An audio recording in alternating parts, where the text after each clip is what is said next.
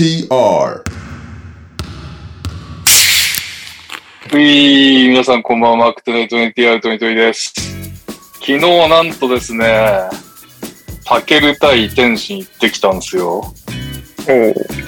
なんと、6万人弱ぐらい入ってたみたいで、ドーム。いやいつかね、あれくらいの盛り上がりで、B リーグファイナルやりたいな、みたいな、無双びっくりしただね。公開収録をしたいって。ういそれは、やばすぎ、日本が病んでる、それは。というわけで、はい。大変なことだけど、6万人ってやばいですね。3人すごいね。僕もバーレスク引き連れて登場します、そしたら。俺どうしようかな。登場のオープニングの無双だけしときましょう。はい、というわけで、えー、そんなね、B リーグに貢献できるようにちょいちょい日本リーグもやってるけど、NBA ポッドキャストの NTR 始めていきましょう。皆さんこんばんは、みいきなりかぶ。皆さんこんばんは、ミッチェル、すそです。先日、東堂さんの生配信、レオさんゲスト会にて、いつものようにポツポツとコメントをしていたら、東堂さんが何回もコメントを拾ってくださり、レオさんに、すそさんって人はすごい人なの？と聞いていて、すごいはすごいですけど、うーん、ポッドキャストのリスナーですと、説明に困っているのを見て申し訳なさと可愛さを感じました。オープニングのお題は、最近可愛さを感じた人、物、出来事、誰かの行動でお願いします。なるほどね。えー、お疲れ様です。ダブアツです。先日、市民体育祭なるものがあり、参加しました。うんそこまでレベルが高くないおじさんばかりが参加しているんだろうと軽く考えていましたが、2回戦目で203センチの草バスケ現役バリバリのセンターがいるチームと当たり呆然としました。177センチのダブアツがファール覚悟でマッチアップしましたが、バスカンから何から好き放題やられました。最終的にディフェンス中にダブアツは足をつってしまい、コートの真ん中に倒れ、203センチのセンターに足を伸ばしてもらって試合を止めるというクソ恥ずかしい思いをしました。そんなことからオープニングは予想外の出来事で恥をかいたことでお願いします。えー、お世話になります。パスタの西です。先日、ネットフリックスを急ぎ契約し、ハッスルを視聴しました。NBA 好きにはたまらない要素盛りだくさんで楽しめました。さて、オープニングのお題ですが、おすすめおは気になるサブスクでお願いします。PS、ウォリアーズファンの皆様優勝おめでとうございます。OPJ ください。なる。えー、こんばんは。NTR メンバーの皆さん、サクアルパパです。間違って持ち帰ったのかもしれませんが、先週傘を取られました。古い傘でしたし、幸い折りたたみ傘を持っていたので、雨に濡れずに済みましたが、せっかくジムでいい汗を流したのに少し気分が下がりました。そこで、おすすめの傘でお願いします。マニアックやなえー、最後、オリミラです。まずは皆様、今季の NBA が終わりましたね。お疲れ様でした。ウォリアーズファンとしては最高のシーズンを過ごせたこと、感無量です。最後のカリーの涙にはも、えーもらい号泣してしまいました。そこでお題ですが、もらい号泣した思い出でお願いします。大輝のファンタジーのためにトップを積んでおきます。ということで、えー、振り返りますと、最近可愛さを感じた人、物、出来事、誰かの行動を、えー、予想外の出来事で恥をかいたこと、えー、おすすめおは気になるサブスク、おすすめの傘、もらい号泣した思い出です。さあさあさあさあさあ、早い物語でお願いします。まあ、傘は難しいよね。普通に考えると。そうね。言われてわかんのかなってレベル。傘難しいですか？お、傘が一番最初に思い浮かんだんですけど。え、おすすめの傘とかある？あ僕ずっと使ってる傘ありますね。あ、そうなんだ。そうなのそれにしちゃうと、りょうさん絶対困るんで、それにしたいですけど。まあ、普通に考えたら困るよね。もらい号泣もなサブスク、サブスクなんか割と普及しちゃってるから、なんかおすすめするまでもないみたいな難しさないですけど。いやでも気うんに、気になるやつとかはあるけどね。あ、ありますか？うん。気になる。ただ、コスパがいいのかがわかんなくて入ってないみたいな。え、でもそれでいいじゃないですか。それにしてくださいよ。教え、知りたいですね。あのえカズマはあるわけ？あの、探します。この間に。探します。なんだろう、ぐ具体的なサービス名は多分いっぱいあるから、どれかは知らないんだけど、なんか機材系のサブスクに入りたい。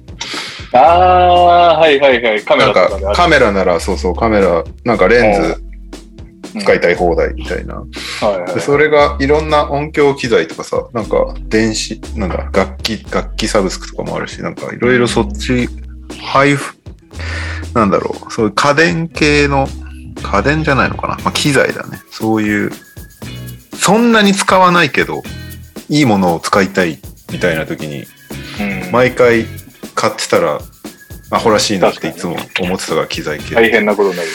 そうそう。ちょっと外で収録するから、いいマイク借りてこようとか。はいはい。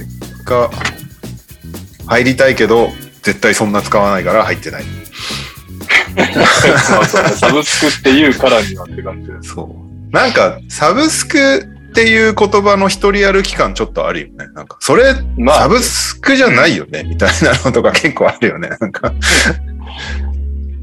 まあ確かに。です大西レオです。イェーイ。なんか一個ひどいのがあなんかパソコンのサブスクみたいなのがあってクッソみたいなやつスペックのパソコンを毎月5000円使うだけで5000円払うだけで使えますみたいなクッソみたいなパソコン。それは ローンじゃないのか？みたいななんか。しかも、スペック低い。そうそう。そうなんか本当におじいちゃんおばあちゃんを騙すための商売みたいなやつこの間見つけて笑ってた、ね気をつけてくださいみんなサブスクには これを聞いてるおじいちゃんおばあちゃん方はぜひね、お 気をつけいただいて。どれぐらいいるか？何パーいるんだろう？僕、ありました。あの、今、サブスクで検索してバーって見てて、あ、そういえばこれ気になってたわってなって、ビールのサブスク、サブスクですね。ああるよねビール？ビール、はい。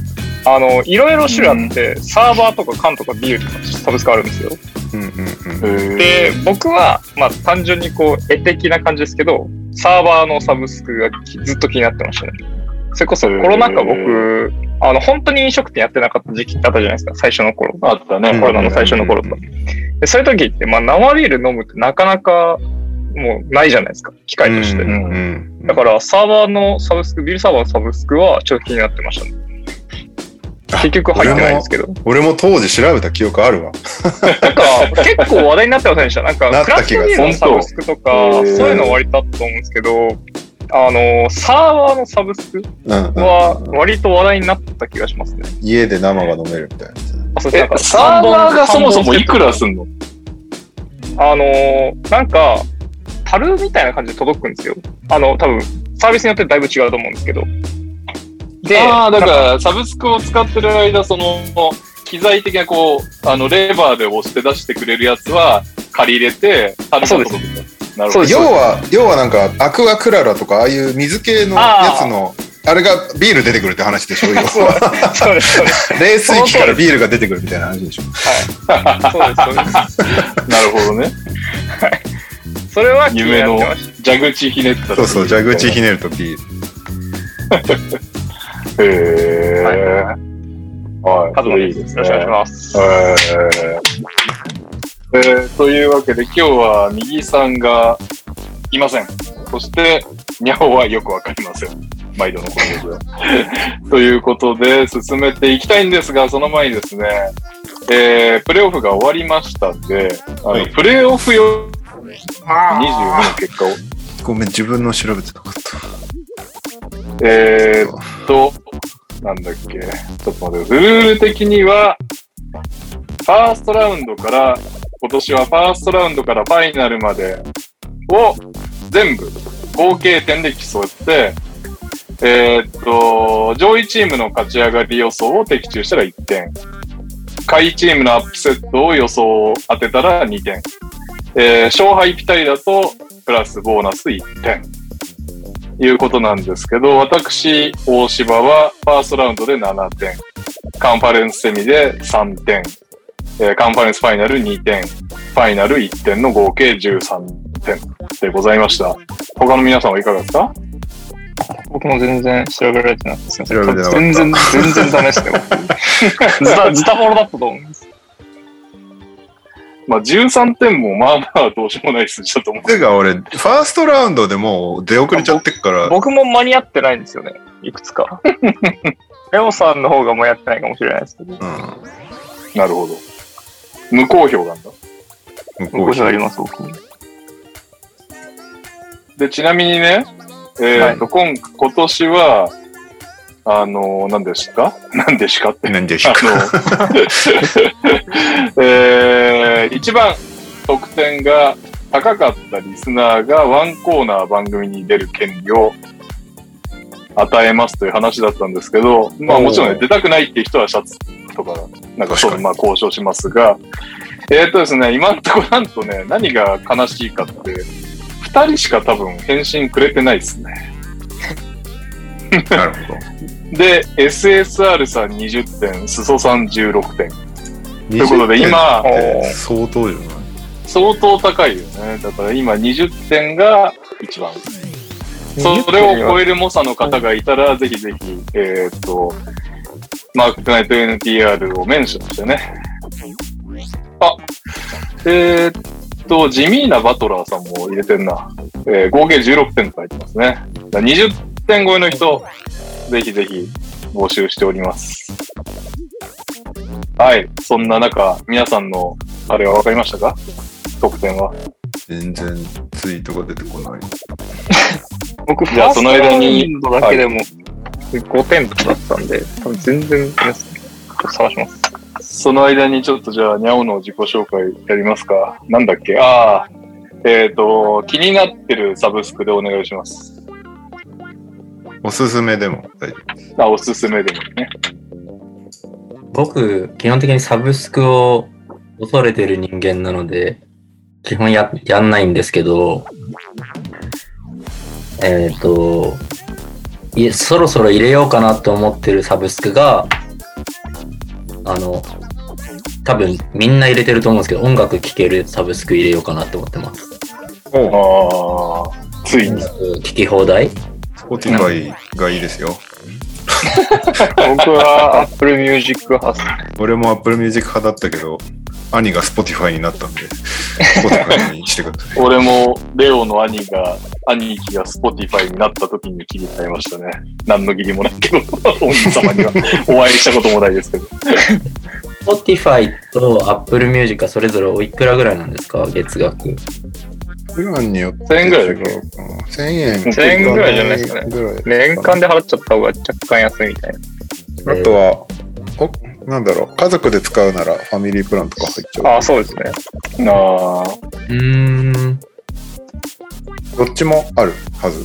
ファミリープラン。じゃあちょっと、ファミリーに聞いてみようかな。わうん。うん。かりました。今まで音楽聴くのを意地でも我慢してたんですけど、ちょっと不便だなと思って。ち我慢してた。ょっと音楽聴きなくなってきたんで、はい。そろそろ音楽のサブスクは入れようかなと思ってます。にゃおです。え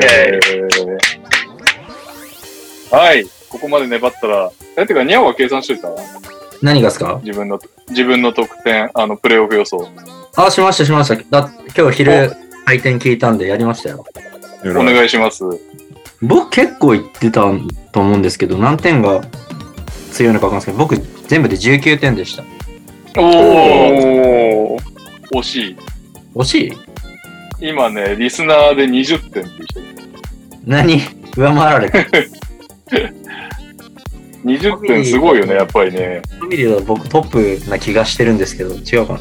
俺、俺、まあ、少なくとも俺は13点。?13 か。全然いかねえな、俺、これ。上位でピタリは2点だよね。そうですね。アップセットピタリが3点ですよね。うん。シリーズの結果がどっかに。20か、20いたのか。強いな。シリーズの結果 LINE に送るわ、じゃあ、ありがとうございます。あ。こんなの、ね、やってこいって話だけど。すいません。いや、今俺俺もで、も俺もね。Google で NBA プレイオフ数リザルトって検索したら、なんか、ウォリアーズからの花火が上がるんですね。ああ、そうそう、最近そうなんだよね。優勝したチー今ム、今知りました。舐めてますね。あ全然、全然ダメだ。あ、僕、あ、これダメだ。5 6 8。本当に全然ダメだ。ファーストラウンドが、ファーストラウンドで3点だからね。僕出ました。はい。9。意外とこんな感じだな。セッタセッタセッタ危ねえ、危ねそういうわけで、全然だけどまあ、にゃおがさすがですね、19点こ。れちょっと来年からあれじゃないですか。ファミリーの中で最下位もちょっと決めた方がいいんじゃないですか。前回はそうしたんだよね。そうそう、去年までは最下位の人がプレゼントだった。ラウンドごとじゃなくて、このトトータル点で。トータル点ね。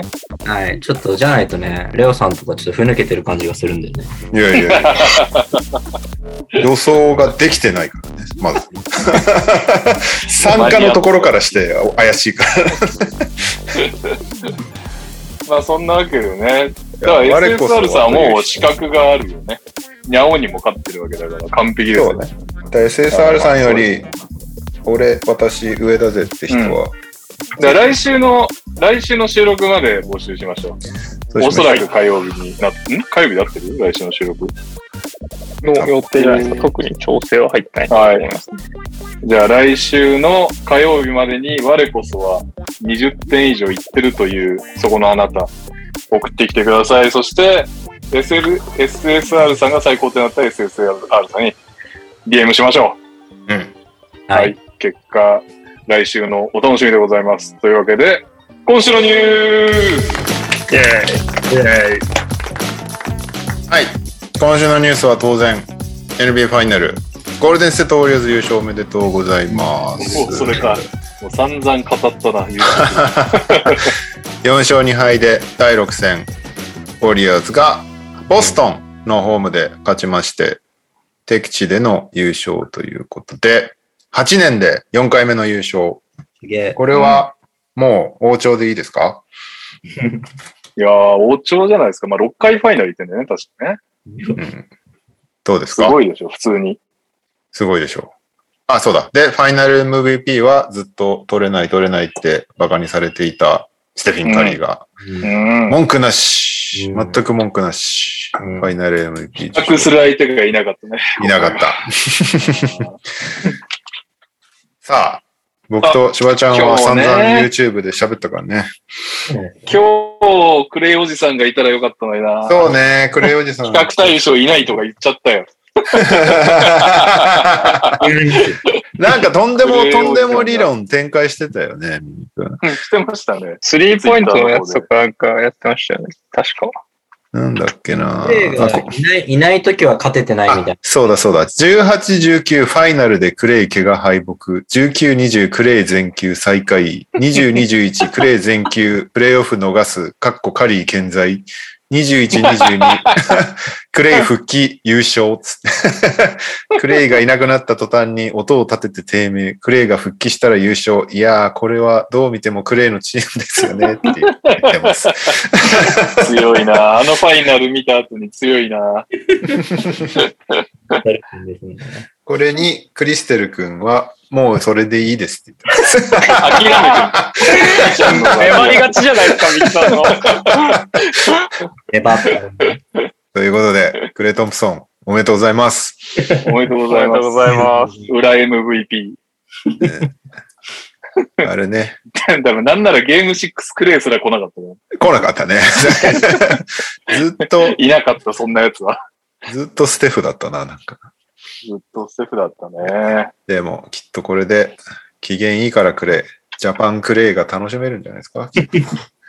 ジャパンクレイ、六本木で貼ってれば絶対あるな、ジャパンクレイ。いやー。どうでした、どうでした？カズマさんと、ニャオニャオさんは。君は。いやー、そうですね。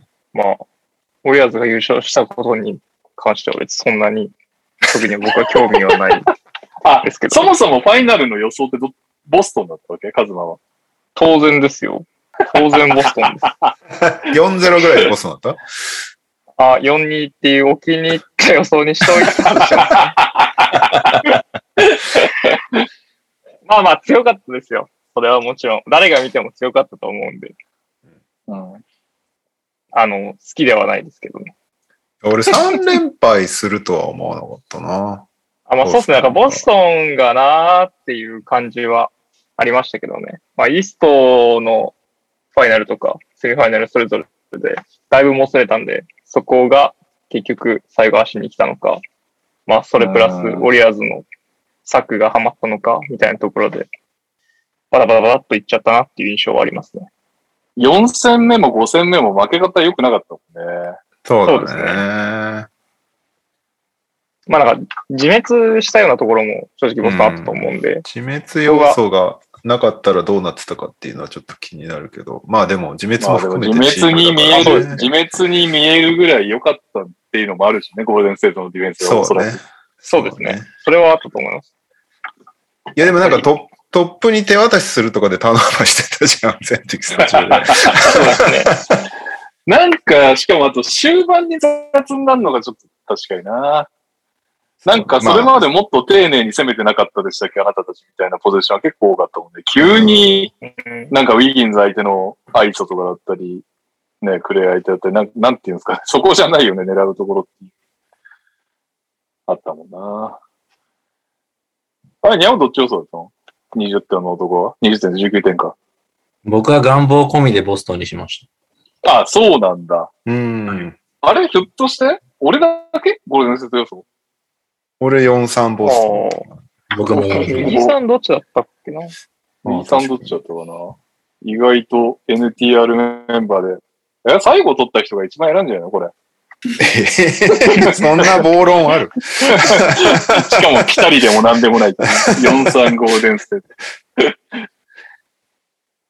いや、でもなんか、セルティックスの優勝が見たかったっていうのが結構あったんですけど、はいはい。世代交代的な意味でね。さっき王朝とおっしゃってたんですけど、もう3回優勝してたんで、ほぼほぼ同じメンバーで、うん。ウォリアーズ、まあ正直、もういいかなっていうのはあったんですよ、もともと。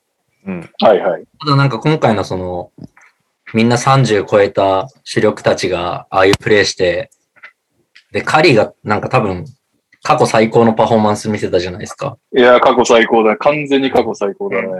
なんかそういうの見ちゃうとやっぱ、あ、これはこれで、すごいいい終わり方だったなっていうふうに思っちゃいましたね。なんかもう最終的には。うんそうっていうよりは、ああ、カリー良かったねとか、やっぱすごいなとか、ウィギンス良かったねとか、結構最後は気持ちよく僕は見れましたけど、うん。いいファイナルだったような気がします。うん。すごく。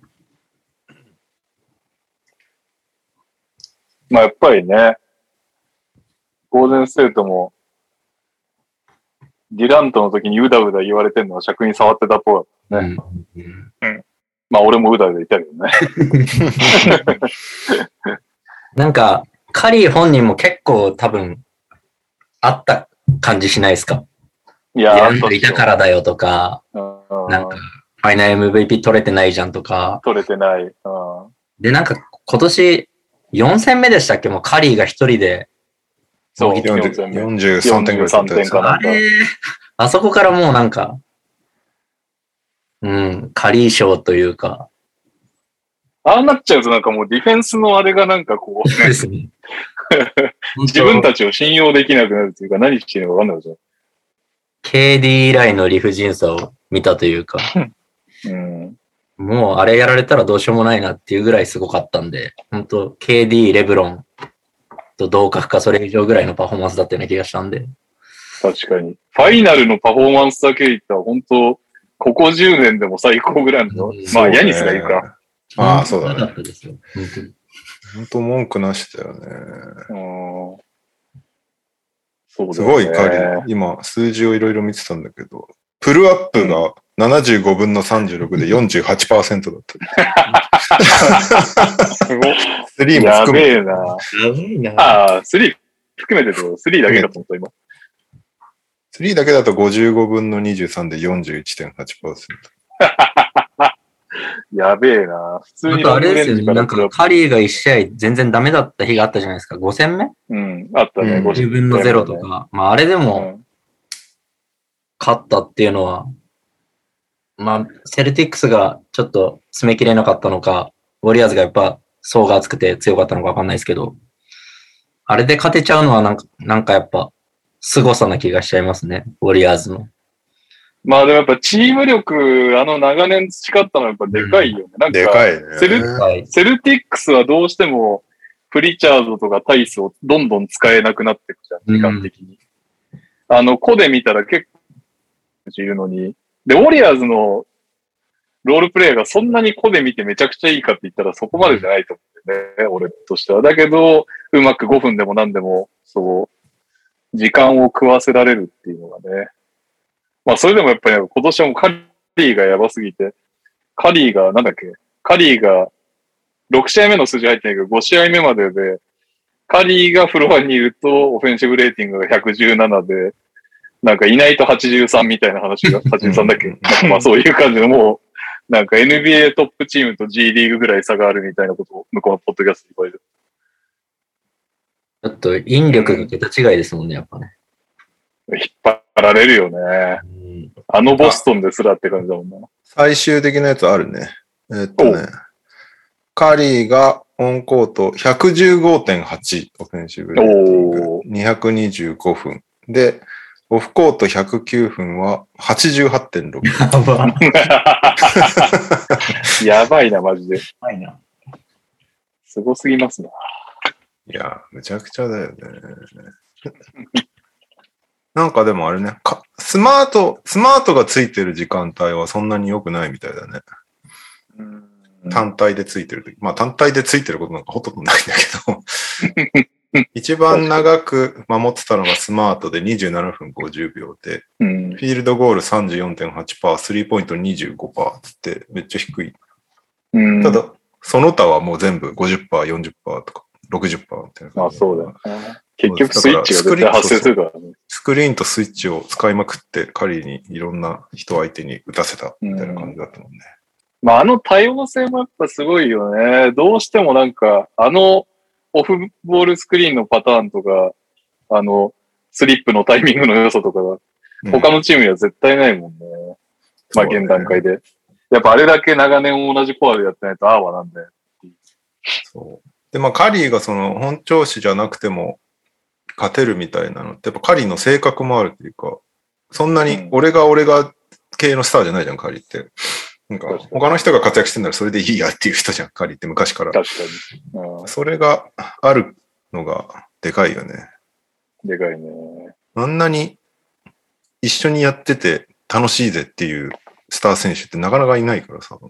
確かに。大体どちらかというと、そうそう。あれだもんね。ドレイモンドの方が、俺が俺がパスで自滅していくタイプの。そうだね。めっちゃすごいけど。大体スター選手ってなんかクソ野郎話ついてくるじゃん。ジョーダンにしろ、コービーにしろ、レブロンにしろ。いや、そうなんだよな。カリーのクソ野郎話って、下手したら一回も聞いたことないかもそう、。全然出てこないんだよね。やばいやつなんだよね、本当は。実は。実は。いや、全くないよね。すごいよね。こんな選手いないと思うんだよね。今まで。いない。他、今、現在でもいないよね、多分、リーグに。あれだけのスターいない。ね。いないね。あ、まあ、だヤニス？ああ、ヤニスね。ヤニス。ヤニスもなんか、あの、悪い話まあ、があんまわそうだね聞かないかも。しれない。悪、悪いではないね。うん。まあいやー他はね、まあ他もでも最近の NBA 選手はなんかあのマイケル・ジョーダンの頃のあの変なスター戦、なんですかね。もうほとんど半分片足にしえの伝説の人みたいなのは聞かないよね。うんうん。ドンチッチとかだってまあ、ね、いろいろテクニカルの問題とかはありますけど、なんていうか可愛いもんというか。確かに、そう。いやいや、あれがいるじゃないですか。ジミー・バトラー先生がいるじゃないですか。あれは振り切ってるね。であれもなんか悪い人って感じじゃないけど、言っちゃってる人っていう言っちゃってる人でしょ。一番90年代っぽい人でしょ、なんかメンタルが。それは間違いないわ。バトラーがいたわ。なんか、あと、テイタムとジェイレンとかってまだこれからじゃないですか。うん。うん。なんでまあ楽しみだなっていうのはあるんですけど、ホーフォードがなんか結構今年チャンスだった部分があったと思ったんで、そうね、うん悔しいだろうね、本人は。で、実際、結構引っ張ってたじゃないですか。苦しい時。だってさいだってね、最終戦なんて、ホーフォードが一人で頑張ってたじゃん、最初。あの時間なかったらね、もう誰でだよね。心苦しかったで。そうだよな。結局、強い、いくらいいコアが揃っててもね、周りが固められないとしては弱いもん。そうね。てか、あれを、あれをテイタムがやってほしいんだよね、本当はね。その最後、テイタム、俺がやってやるぜ感が最後の試合で見れなかったのがちょっと残念だったけど。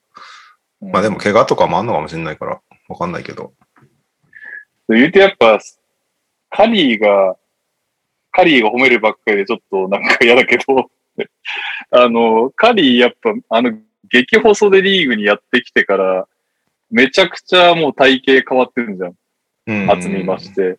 そこにもなんかあの、なんていうか、ちゃんとした選手感がすごいあっそうだね。て、で、特にスマートなんてもう正直、ね、スクリーン引っぺがすのも結構すごい重労働じゃん、一回一回。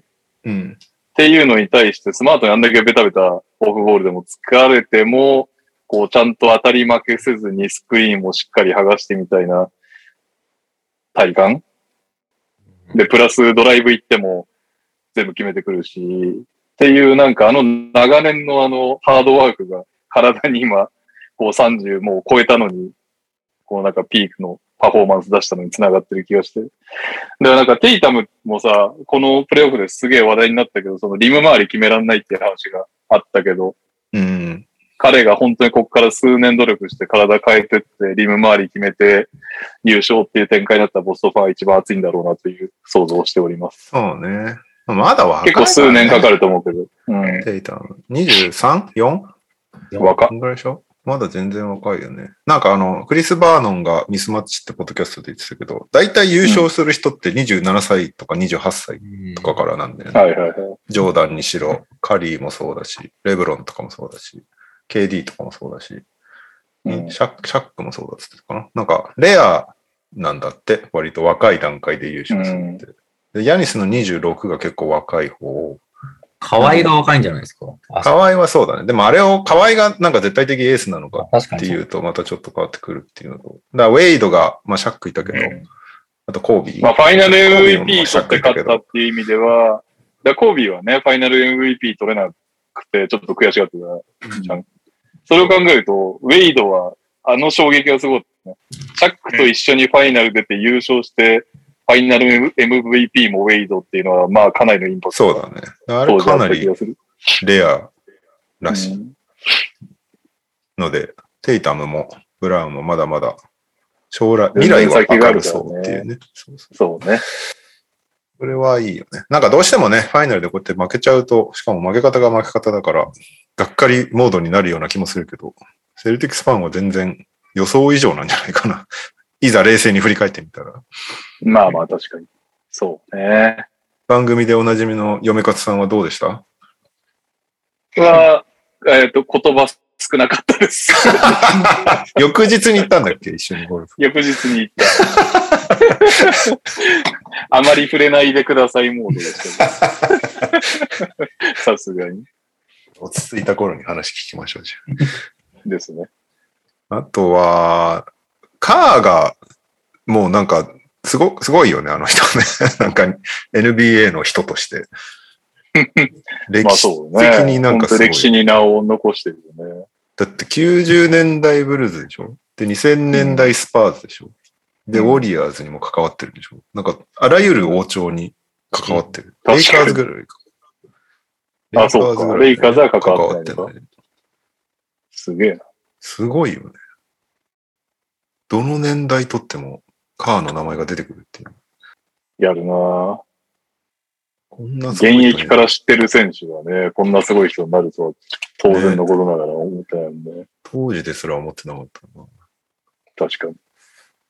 現、現代の、現代のっていうと死んじゃったみたいだけど、フィル・ジャクソンになるかって。そうね。これで9個目でしょ？まだ、まだ全然いけそうだよね。あとは、腰痛が悪化しなければ、腰痛だけど、そうだそうだ。背中手術してんだよね。うんまあ、あとはでもあれだよね。やっぱりウォリアーズの場合は本当にすごいけど、すごいけど、すごすぎちゃうから、やっぱりあんまり、こう、次のエースはこいつってのはやっぱり持ってないじゃん。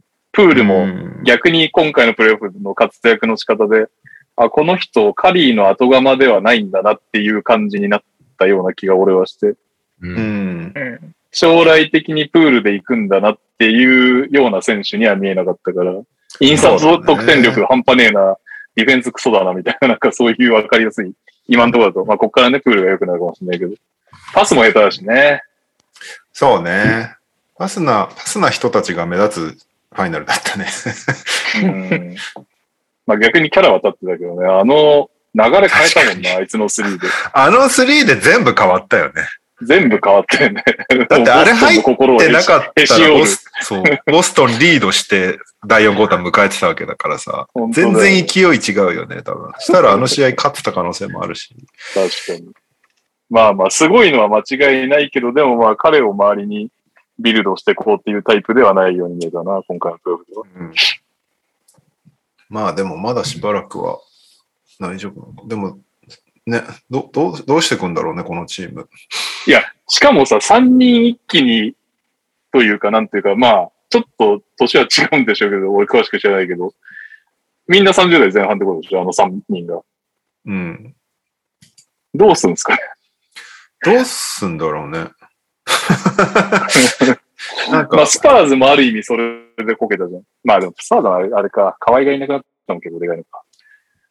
だから河合みたいなのを拾えるのかどうかってことか、まずは。えーやっぱワイズマン中心にチーム組み立てるんじゃないですか。おお未知の、出未知のた。ワイズマン。出た。ワイズマン中心に。ちゃんとトロフィー嬉しそうに抱えてたよ。書い てましたよね、僕。めっちゃ笑っちゃったんですよ、私。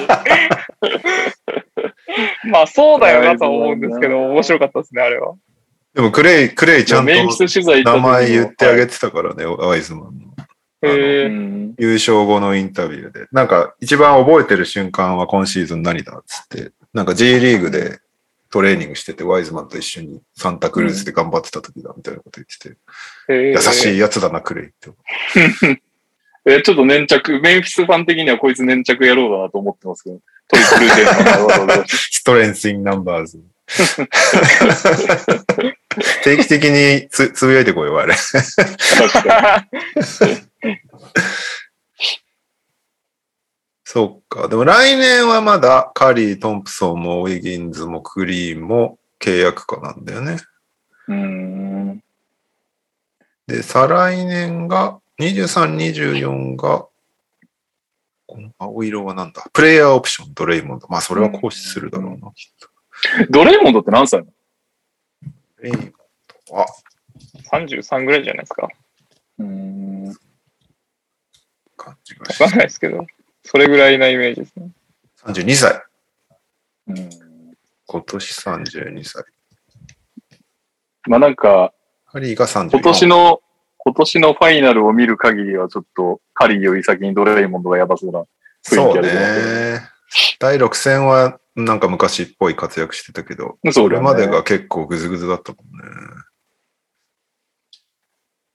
あんなね、オフェンス、ディフェンスで交代させられちゃうなんてっていう感じの、めっちゃ怒ってたけど。どうすんだろうな。まあでも、ウォリアーズのオーナーは、勝ってる限りはいくらでも払うぜみたいな感じだからいいよね。おー、いいね。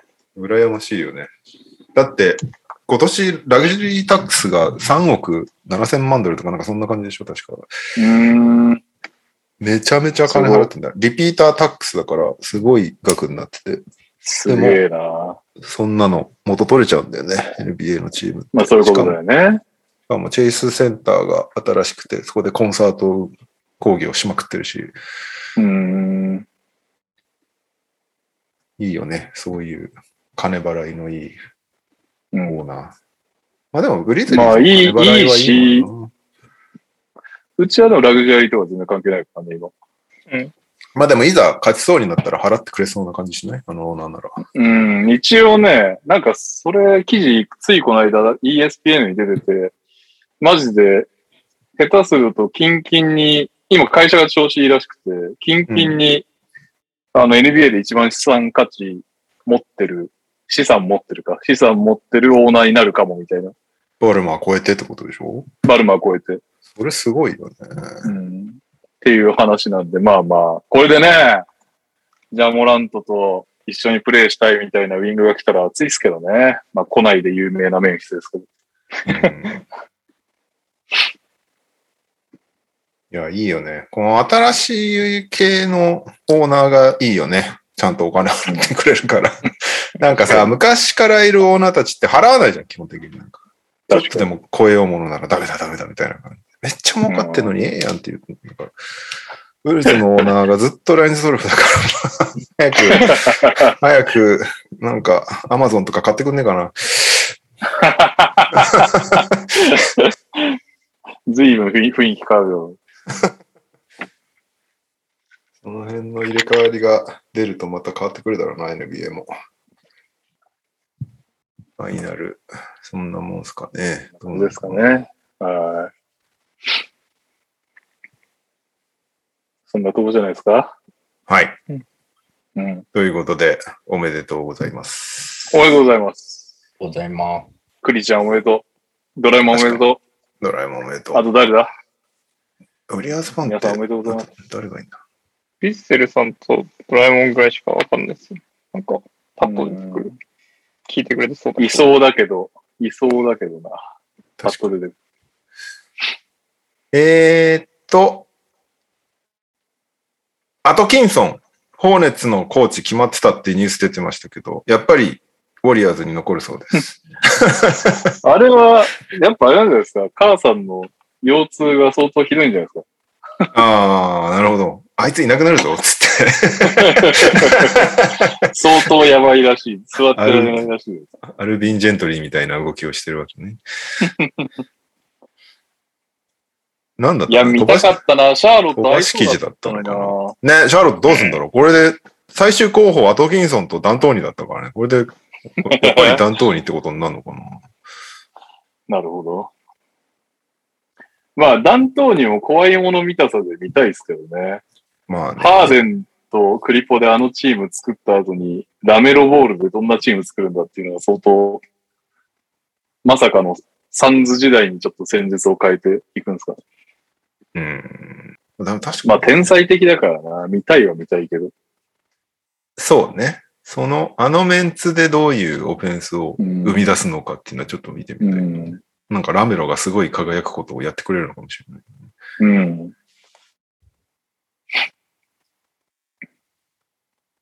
うん。あとは、そんなないな。NBA ニュース。あの、右利きさんから NBA 方面のニュースへの投稿来てますけど。あ、お願いします。皆さんこんばんは。出張中の右利きです。本日参加できず申し訳ありません。ニュースへの投稿です。今季の NBA は、クレーのチームの優勝で幕を閉じましたね。一家にクレーの存在感が大きいかご理解いただけたかと思います。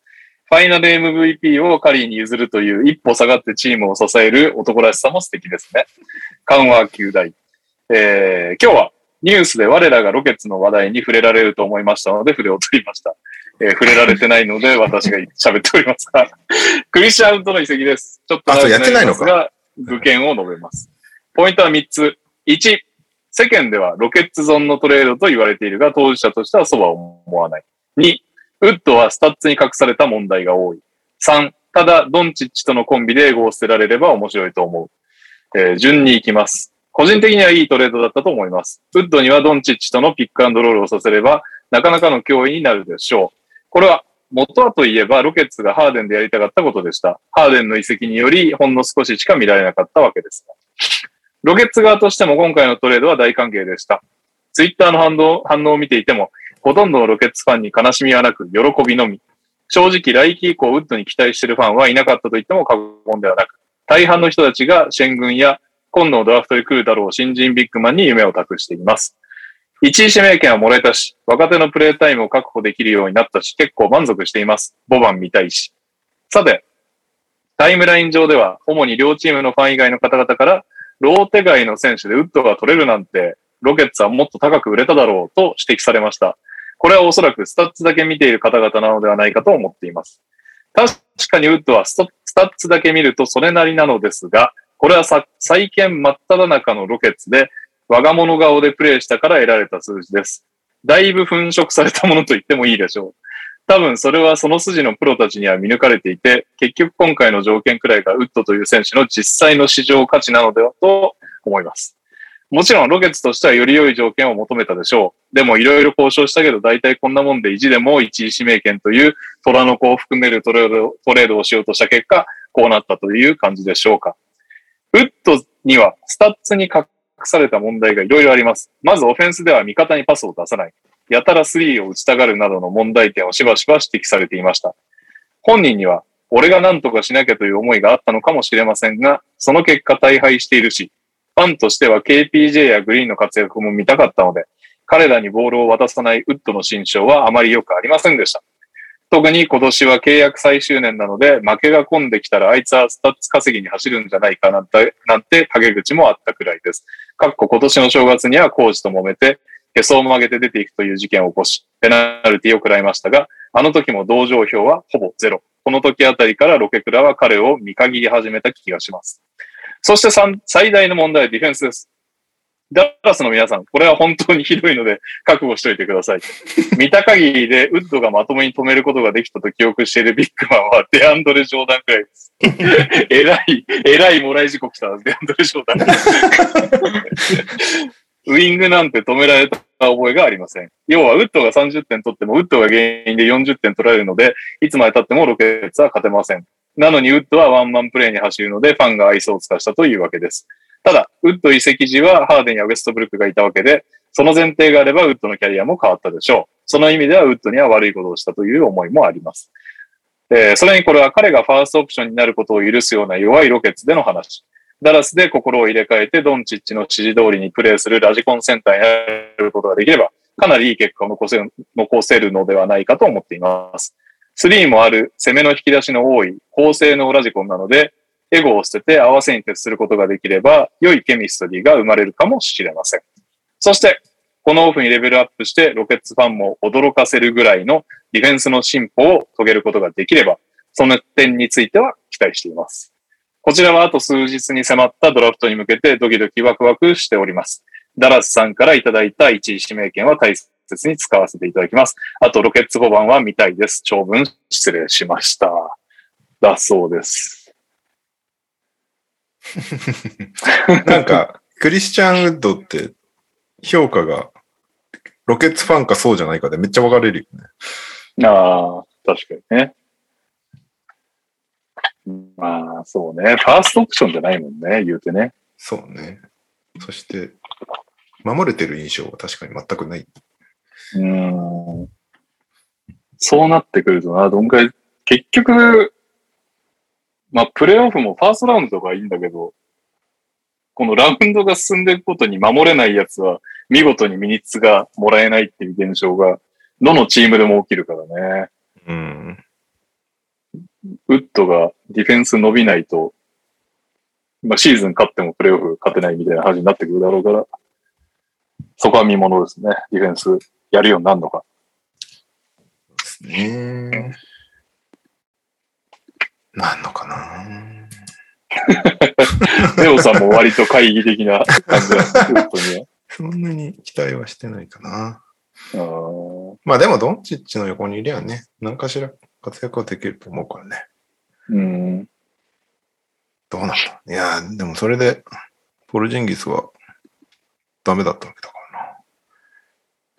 ポリジンギスはでもやっぱりより大型のエゴがあったんだよ。まあそれはあるだろうね。俺、俺もスターじゃみたいなのはあっただろうね。むしろ俺の方が先にスターになってるわ、みたいなやつはあるだろうね。同じユーロだしね。うん。なんとなく。そうだね。えーっと、ドラフト系ですが、今週の金曜日にドラフトがあるので、最新モックドラフトを見とこうかなと思うんですけど、なんかね、チェット・ホルムグレンいるじゃないですか、ゴンザガ大の7フィートある、ひょろ長い人。うん。彼が、まあトップ3プロスペクトなんですけど、はい。1位のオーランドはあんまり行きたくなさそうな 感じの報道が出てました。できれば2位の OKC に行くのが自分にとって一番プレーチャンスがあるんじゃないかみたいなことを。ああ、そういう、そういう意味合いでね。そうそうそうそアムウェイに賛同できないとかそういう話じゃなくて。う。それはあるかもしれないけどね。どうしようかな。どのモックドラフト見ようかな。タンカソンでいいかな。うん。1位、ジャバリ・スミス。マージック。2位、チェット・オルムグレン、OKC。うん。で、3位がパオロ・バンケロ・ロケッツ。4位、キングス、ジェイデン・アイビー。これがね、今噂されてんだよね、キングスが。もしかしたらトレードするかもしれない。うん。5位、ピストンズがシェイドン・シャープ。えーっと、怪我でプレイしなかったケンタッキー大の1年生。ケンタッキー大の1 年生って呼んでいいのかがよくわかんないけどね。6位、ペイサーズ、キーガン・マレー。おおここで。で、7位、ブレイザーズ、ダイソン・ダニエル。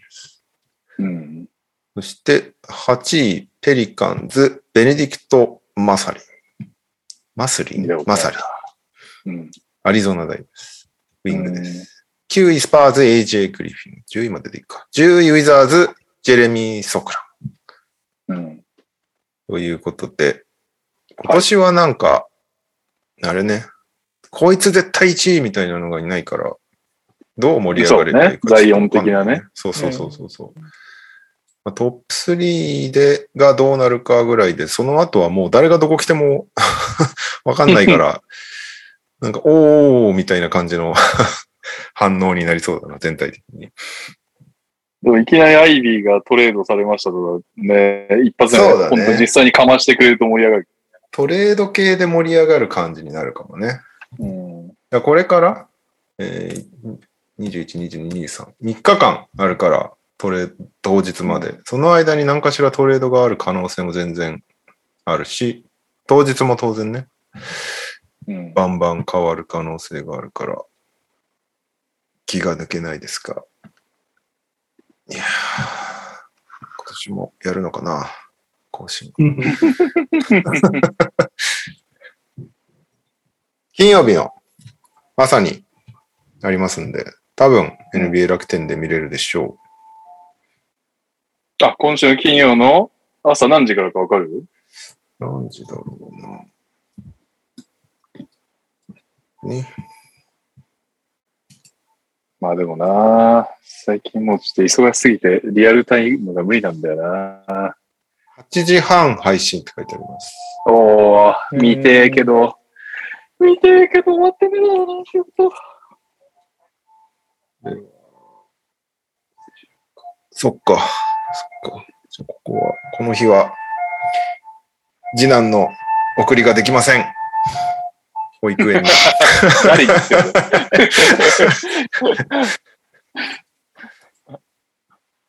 はい。え、NBA 奥様聞いてないいでしょ、これ。聞いてない、聞いてない。今、心の中でメモっただけ。よかった、よかった。一回も聞いたことないと思う。多分いや、よかった、よかったって思うのは、あの、新コーナーの、あるじゃないですか。なんだっけ。ネト、ネトリビアか。はいはいはいはい。まあまあ下ネタ来てるんで、あ、そうなんだ。いや、全然奥様が聞いてない方がいいなと思ったし。ワンチャン聞いてるとしたら、うちの親です。それもちょっと恥ずかしいね。あ、あなた、あの、下ネタ投稿を読み上げてる方ですかって言われちゃう。はい。えー、日本方面は B リーグから行くと、安西隆三ヘッドコーチ、契約満了でブレックス退任うん。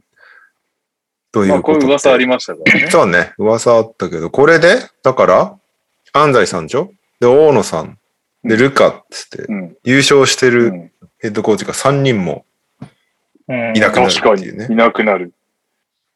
まあまあ、ルルカは知らんけど、大野さんと安西さんは多分リーグ内でゴニャゴニャするんだろうけど、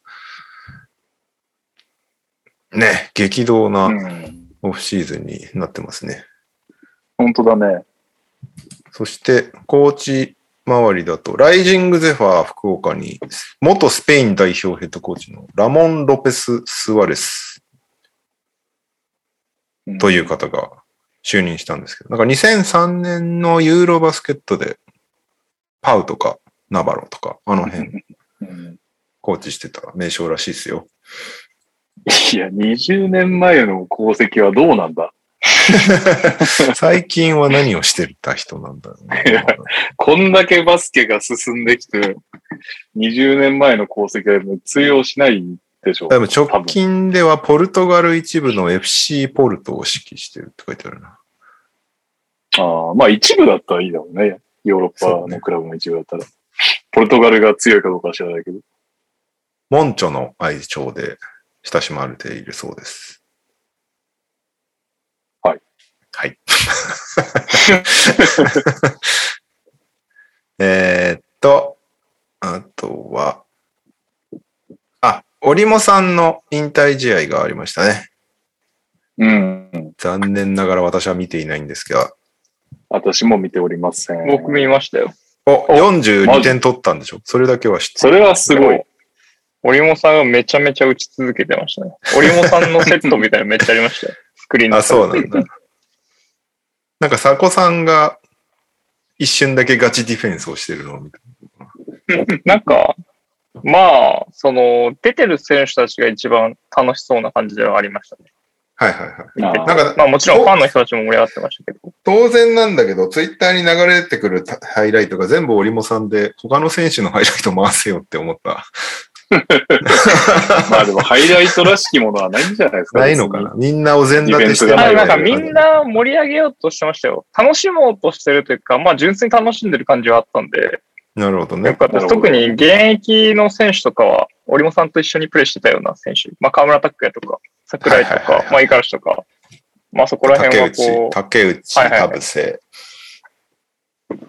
多分日本代表とかでも一緒にやってたメンバーそうだよだと思うんですね。けど、まあそういうメンバーがすごい楽しそうに、まあ河村とかオールスターとかでも割と盛り上げようとするイメージありますけど確かに確かに。そのイベントでも結河構やった村選手りはしたんで、はい。よかったな東と思いましたけど。東野技術委員長がエアボールしまくってんのは見た。そんな一コマがあったんですね。動けるんだ、あの人ってちょっと思っちゃったけどね。あでも皆さんなんか疲れてそうでしたよ。チームレジェンドはやっぱり。さすがに いや、さすがにね。体も重たそうだしな、みたいな感じはありましまあでも、怪我なくやったならよかったよ。確かに。これで大怪我は一番良くない。はい。ということで、折茂さん、お疲れ様でございました。お疲れ様でございました。えーっと、U16 のアジア選手権が昨日まで行われてまして。日本は初めて決勝に進出したんですよ。で、うん。えーまあ、オーストラリアにやられちゃって準優勝なんですけども、えー大堀の川島優斗くん、2年生がうん大会 MVP ということで、大活躍でした。得点す王、ごいね。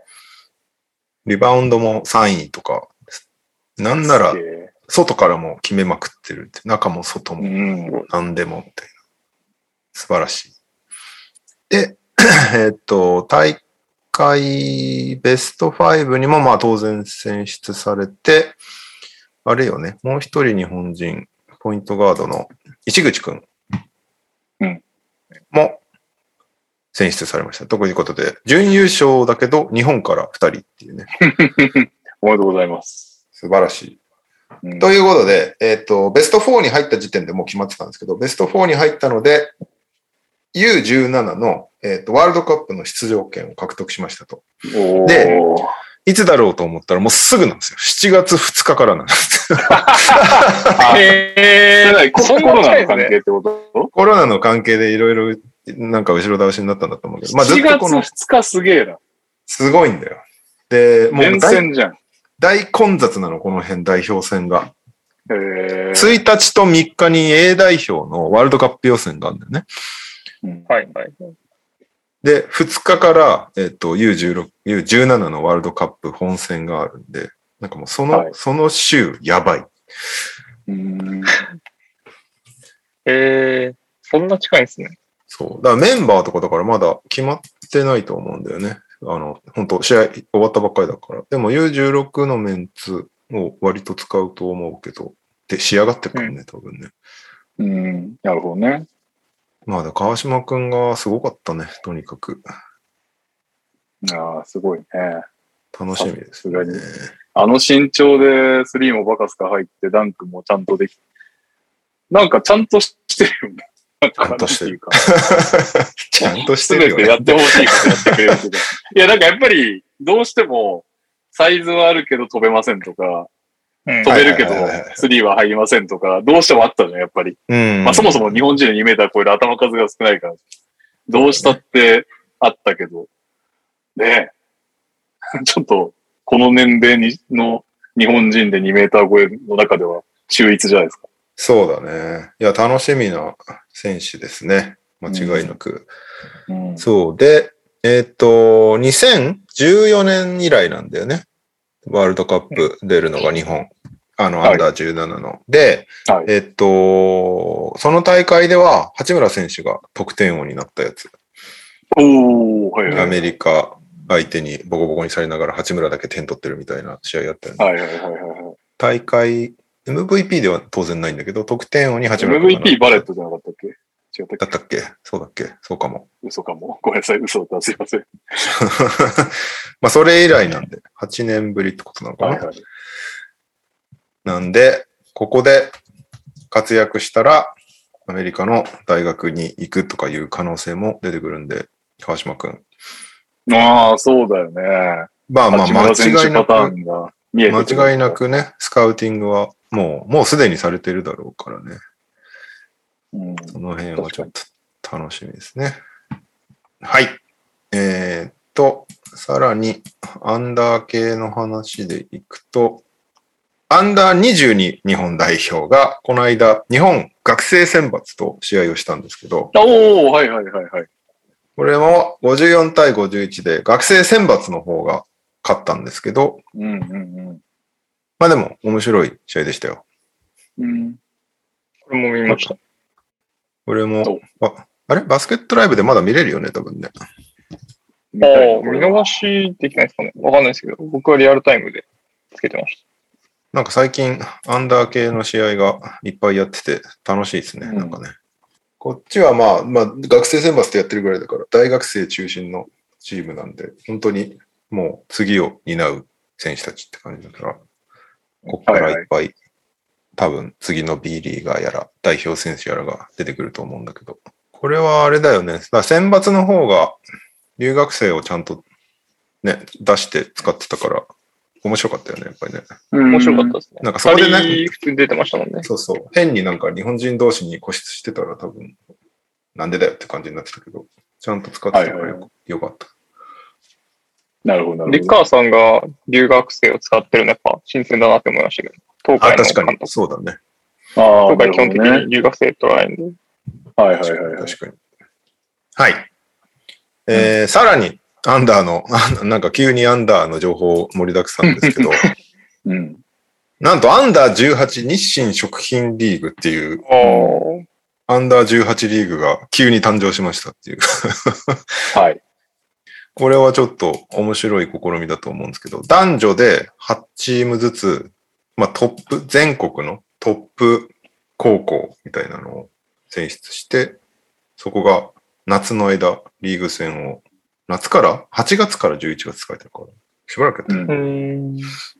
リーグ戦を行うということで、男子は、えーっと、宮城県明星、群馬県前橋育英、えー埼玉県庄地深谷、新潟県帝京長岡、長野県東海大諏訪、愛知県中部第一、福岡から福岡第一と大堀。そして、女子は千葉の昭和学院、東京の東京聖徳大学高等学校、東京のうん明星学園、明星でいいんだよね。岐阜県の岐阜女、愛知県の安城だよね。安城学園うん。で、同じく愛知県から大岡。そして、京都から京都聖火。で、大阪から大阪薫英。ということで、この8チームずつがそれぞれ男女でいリーグ戦をやるということで。うんまあ、トップ同士が、なんだろう、アンコンスタントに競い合うっていう意味では、こう全体的な底上げになるような気もするけど、まあ置いてかれる高校もいっぱい出てきそうだなっていう感じがするから、ああ、確かそその辺の差別化をどうしていくのかっていうのは気になるところだに。けどリクルートが有利になるのかな、やっぱり。やっぱりね、その、このリーグ入ってる学校に行きたいなっていう選手は増えそうだよね。うん。入れ替わりとかもああるんだろうね。これずっとこの8チームがやってるってわけじゃないよね、きっとね。まあそうだろうね。うん。その辺、ちょっとね、さっき出たばっかりのニュースなんであんまり終えてないんですけど。な、な、でも各、各地域のブロックリーグみたいなのも再開、開催されるっぽいんだよね。関東ブロック、東海ブロック、中国ブロック、四国ブロックってあるから、うん。うん。その辺でどうなってくんだ？なんか、インターハイは普通にあるじゃないですか。うん。うん。なんか、なんていうんですかね。目指すところが難しくならないですかね。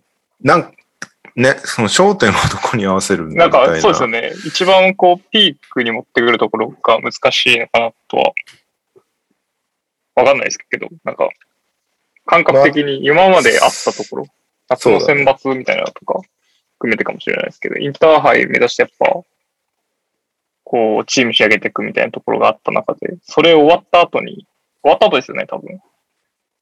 先にリーグ戦てかウィン、ウィンターカップって12月でしょ？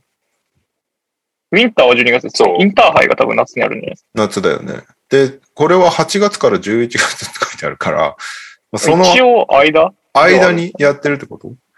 まあなんか、じゃない？あれあれよね、全国大会多すぎ問題には何のあれも貢献してない。なんかさらに問題が増えてるみたいな気もするけど。だから練習するタイミングとか結構難しそうですよね。試合のスケジュールがわかんないんであれですけど、まあ週末に試合するとして、結構ハードな気がしますね。強豪校とすると。そうだよね。まああとその、当然都道府県内の大会とかもあるだろうから、その辺とかともどどうしていくんだろうね。なんか、まあ取り組み自体はすごいいいと思いますけどね、個うん人的には。だからなんとなく、ちょっと俺はよくわかってないんだけど、あ、そうか、日清さんって代表のスポンサー ?JBA のスポンサー？インターカップのスポンサーだよね、日清って。ああ。そうですねああ、そうだね。あのモップだもんね。JBA のスポンサーなんじゃないかな。わかんないけど。え、なんかちょっとよくわかってないんだけど、あの、JBA 的には、クラブのユース文化をこう盛り上げていきたいのかなって俺は思ってたんだけど、うん、また一個なんか関係のやつが、いや、そうそう。できてまあ確かに。そこになんかしかも権威があるってなると、またユース行くやついなくなるじゃんみたいな、なんかそういう矛盾をちょっと感じるけど。で、でも、クラブには絶対ユースをちゃんと整備しなさいみたいな、大達氏が出てるっていう確か話だったし。いずれここにユースチームも入ってきたら面白いんだけどね。そうだよね。うんというか、そうじゃないと、あーそうじゃないと、そうそうそうそう埋まらなくないっていう。ただ、ただ住み分けしてるだけみたいな謎な感うんただ一個増えただけみたいな感じになっちゃうからね。そうだあと、よね。アトムの子供さん、なんかの記事で高校生にも一発勝負だけじゃない試合を経験させてみたいという意図があるみたいなことが書いてあえったのを覚えてます、ーなるほどね。。確かにね。なるほど、なるほど。高校バスケ全部一発勝負だもんね。うんそうですね。確かにリーグ戦で何回かやり合うんであれば、スカウティング文化とかもちょっと。確かにね。そうだね。うん。あそことは、こう、前回負けたからこう戦おうみたいなのができないもんね。今の感じで、ね。まあ、お同じ都道府県内なら当然やってるかもしれないけど。どうなるんだろうね。ちょっと俺もちゃんと読み込めてないから。会会場とか移動とかどうするんですかね？そうね。移動費は日清が持ってくれるんですかね？遠征費。そんなことある？結構大変じゃないですか？まあ、私立の学校が多分そこにもそこにも耐えうる学校入れたじゃん。ああ、なるほど。資金的にも。いろんな意味でベスト8みたいな。俺あれね、昨年度より U18 世代の育成強化を充実を目的に U18 日清食品関東ブロックリーグを実施してたそうです。えーで、そ今年その強化2年目でトップリーグを新設して、さらに参加ブロック関東、東海、中国、四国の4つに増設だそうです。うん。なるほどね。まあ、そうね。渡辺裕太さんがコメントを寄せてます、ね。自分が高校生の時はリーグ戦がなかったのですごく羨ましいと思います。今の高校生たちにはこの競技環境を当たり前と思わずに感謝して、高校集大成のウィンターカップへの成長に生かしてもらいたいです。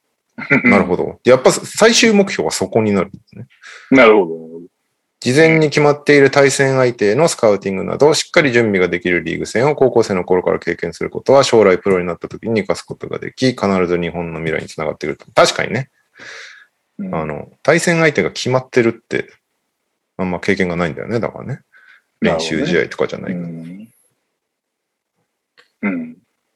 まあ、ちょっと、始まってみないまあ、と、そうだね。とりあえず。やっぱユース、ユースと高校を混ぜてほしいな、やっぱりサッカーみたいに。そうだね。確か中学はね、全中に出れるんだっけ、ユースが？ああ、そうだよね。なぜか高校は出れないみたいな。不思議よね。うん。まあ、何かしら理由があるんだろうけど。はい。えーっと、ちゃんと拾ったのは以上です。あとはなんかあるんだろうけど、リスナーさんじゃあ、あるからはい任せます。読み上げます。こんばんは、土井健です。今週の川崎のコーナーへ投稿です。YouTube 大運動会アップされ、移籍選手も全員集合。川崎の公式 YouTube で選手による大運動会が開催されました。今年は在籍していない広島の辻直、青木康則、滋賀の林翔太郎、アルバルク千葉、アルバルクじゃねえ、失礼しました。RT 千葉の大塚優斗も参戦し、チームの垣根を越えたビッグイベントとなっています。3部作の予定で今後もアップされていくのでおすすめです。それでは、にゃおさんに問題です。今回の大運動会に広島から参戦したのは誰と誰でしょ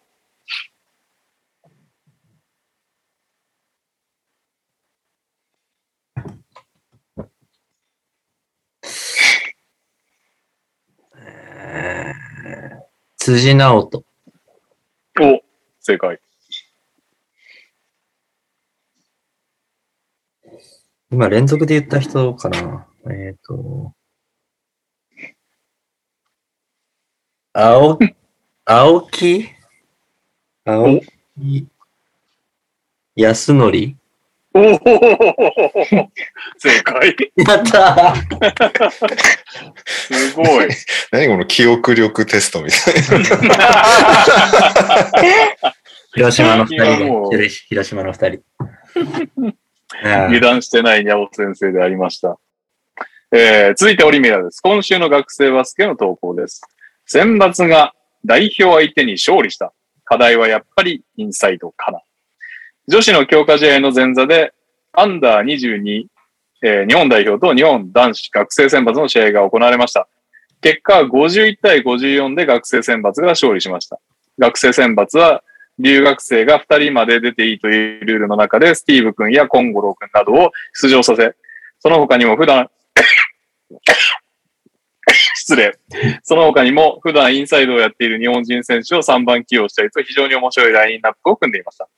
アンダーカテゴリーからこういった試合を経験できることは世界で戦っていく上で非常に大事だなと感じました。もっともっとこういった試合が増えるといいですよね。それでは、ネオさんにクイズです。嘘。スティーブ君とコンゴロー君が所属している大学をそれぞれお答えください。いや、無理じゃないですか、これな。これは。は難しいんじゃないか？厳しいですよ。これなんかちょっとレベル変えてきてますね。これはずるい。俺に来ると思ってなかったな。これちょっと難しいですね。ケンゴロウ君は、コンゴローですね。えっとコンゴロコンゴロウ君は、えっと、じゃあ日大。正解。え、本当？やば。やば。スティーブ君、スティーブ君。名前でいこ急にいける気してきましたね、こうなってくる。スティーブは、えーっと、知ってるところで強そうなところは、選手。う。マジで言ってんの？え、違う正解。すごい。やば。すごい何それ？何それ？すごすぎるな。ここで使っていいのそれ。他のところで使った方がいいんじゃないかという、運のひらめい使いっぷり。これはすごい。そして、前回悔しかったので、カズマくん、レオさんにもクイズです。留学生があと二人出ていました。ジャキテ・ダオーダ君、あジョフ・ユセフ君、それぞれの大学と高校をお答えください。えー、ジョフはわかる。ユソフ、ユス、ユセフ。はい。ユセフ。わかり開ます始か高校開始国際から拓殖だよね。あお正解。ジャキテ・ダオーダ君は。トゥイージ二部の、二部の子ですよね。二部の子。じゃあどうだっけ？どこっつったっけな？お、すごい。オリミラ、ユセフ君はわかりましたよねって書いてある。まあまあまあ。えー、なんて言ったっけな、はい、時間切れ。立体大江戸川江戸川大学だです。江戸川大。はい。そして、最後も皆さんで、この試合見たと思いますが、解説の中で話がありましたよね。ジャキテ君はどこの B リーグチームの練習生でしたでしょうか？ヒントは B3 です。そんな話ありましたっけ？覚えてないな。はい。誰も、点々点なので正解を言いますと、東京エクセレンス、かっこ2021年当時でした。わかりましたか？以上です。わかりません。ちなみに私は、日大専修大もわかりません。学生見なきゃ見なきゃと言い続けて、5年。まあいいや。お疲れ様です。ダブアツです。島根短歌を投稿します。やっと来た。来シーズンの発表中。安藤白浜、残りも続々。続きまして、新加入7月1日発売は、去年同様未来スタジオ。えっ、と、長い間選手契約について発表がありませんでしたが、先週金曜から平日に一人ずつ発表となりました。また、去年同様、バンナムの未来スタジオというところで新加入選手発表会を収録し、YouTube で発表するようです。噂の豪州帰りの男は現れるのでしょうか？噂になってますよね。えー、今週もにゃお先生にクイズです。ダブアツは島根県、鳥取県、どちらの在住でしたでしょうか？え、地元のチームと応援してるとしたら、島根。いや、そっちの方が難しいんかい。え？違うの？正解は鳥取県でした。よく、よく東日本にお住まいの方は、四国、えー、あ、違う、中四国、九州あたりの地理がごっちゃになっていると思い、試しに問題にしてみました。逆に田舎に住んでいるせいか、私は大都市に使われる区の概念になれません。市の中からさらに細分化されていることに違和感を感じます。鳥取からは以上です。だいたい鳥取からは以上です。鳥取からは以上です毎回言ってんじゃん。あ ー引っ掛けか。引っ掛けてねえ。はい。そしては、今週のこの企画行きましょう。長いね、今日収録。ピックアップ発想はい。いや、ままさかの。見んのが長かったよ。俺、勝手にまさかのしばちゃんが、そうそう、映画だと 知らなかった1話見りゃいってい。いうと思って。驚きましたよ。はい。概要、あ概要、概要、俺が説明するのか全く用意してなかったわ。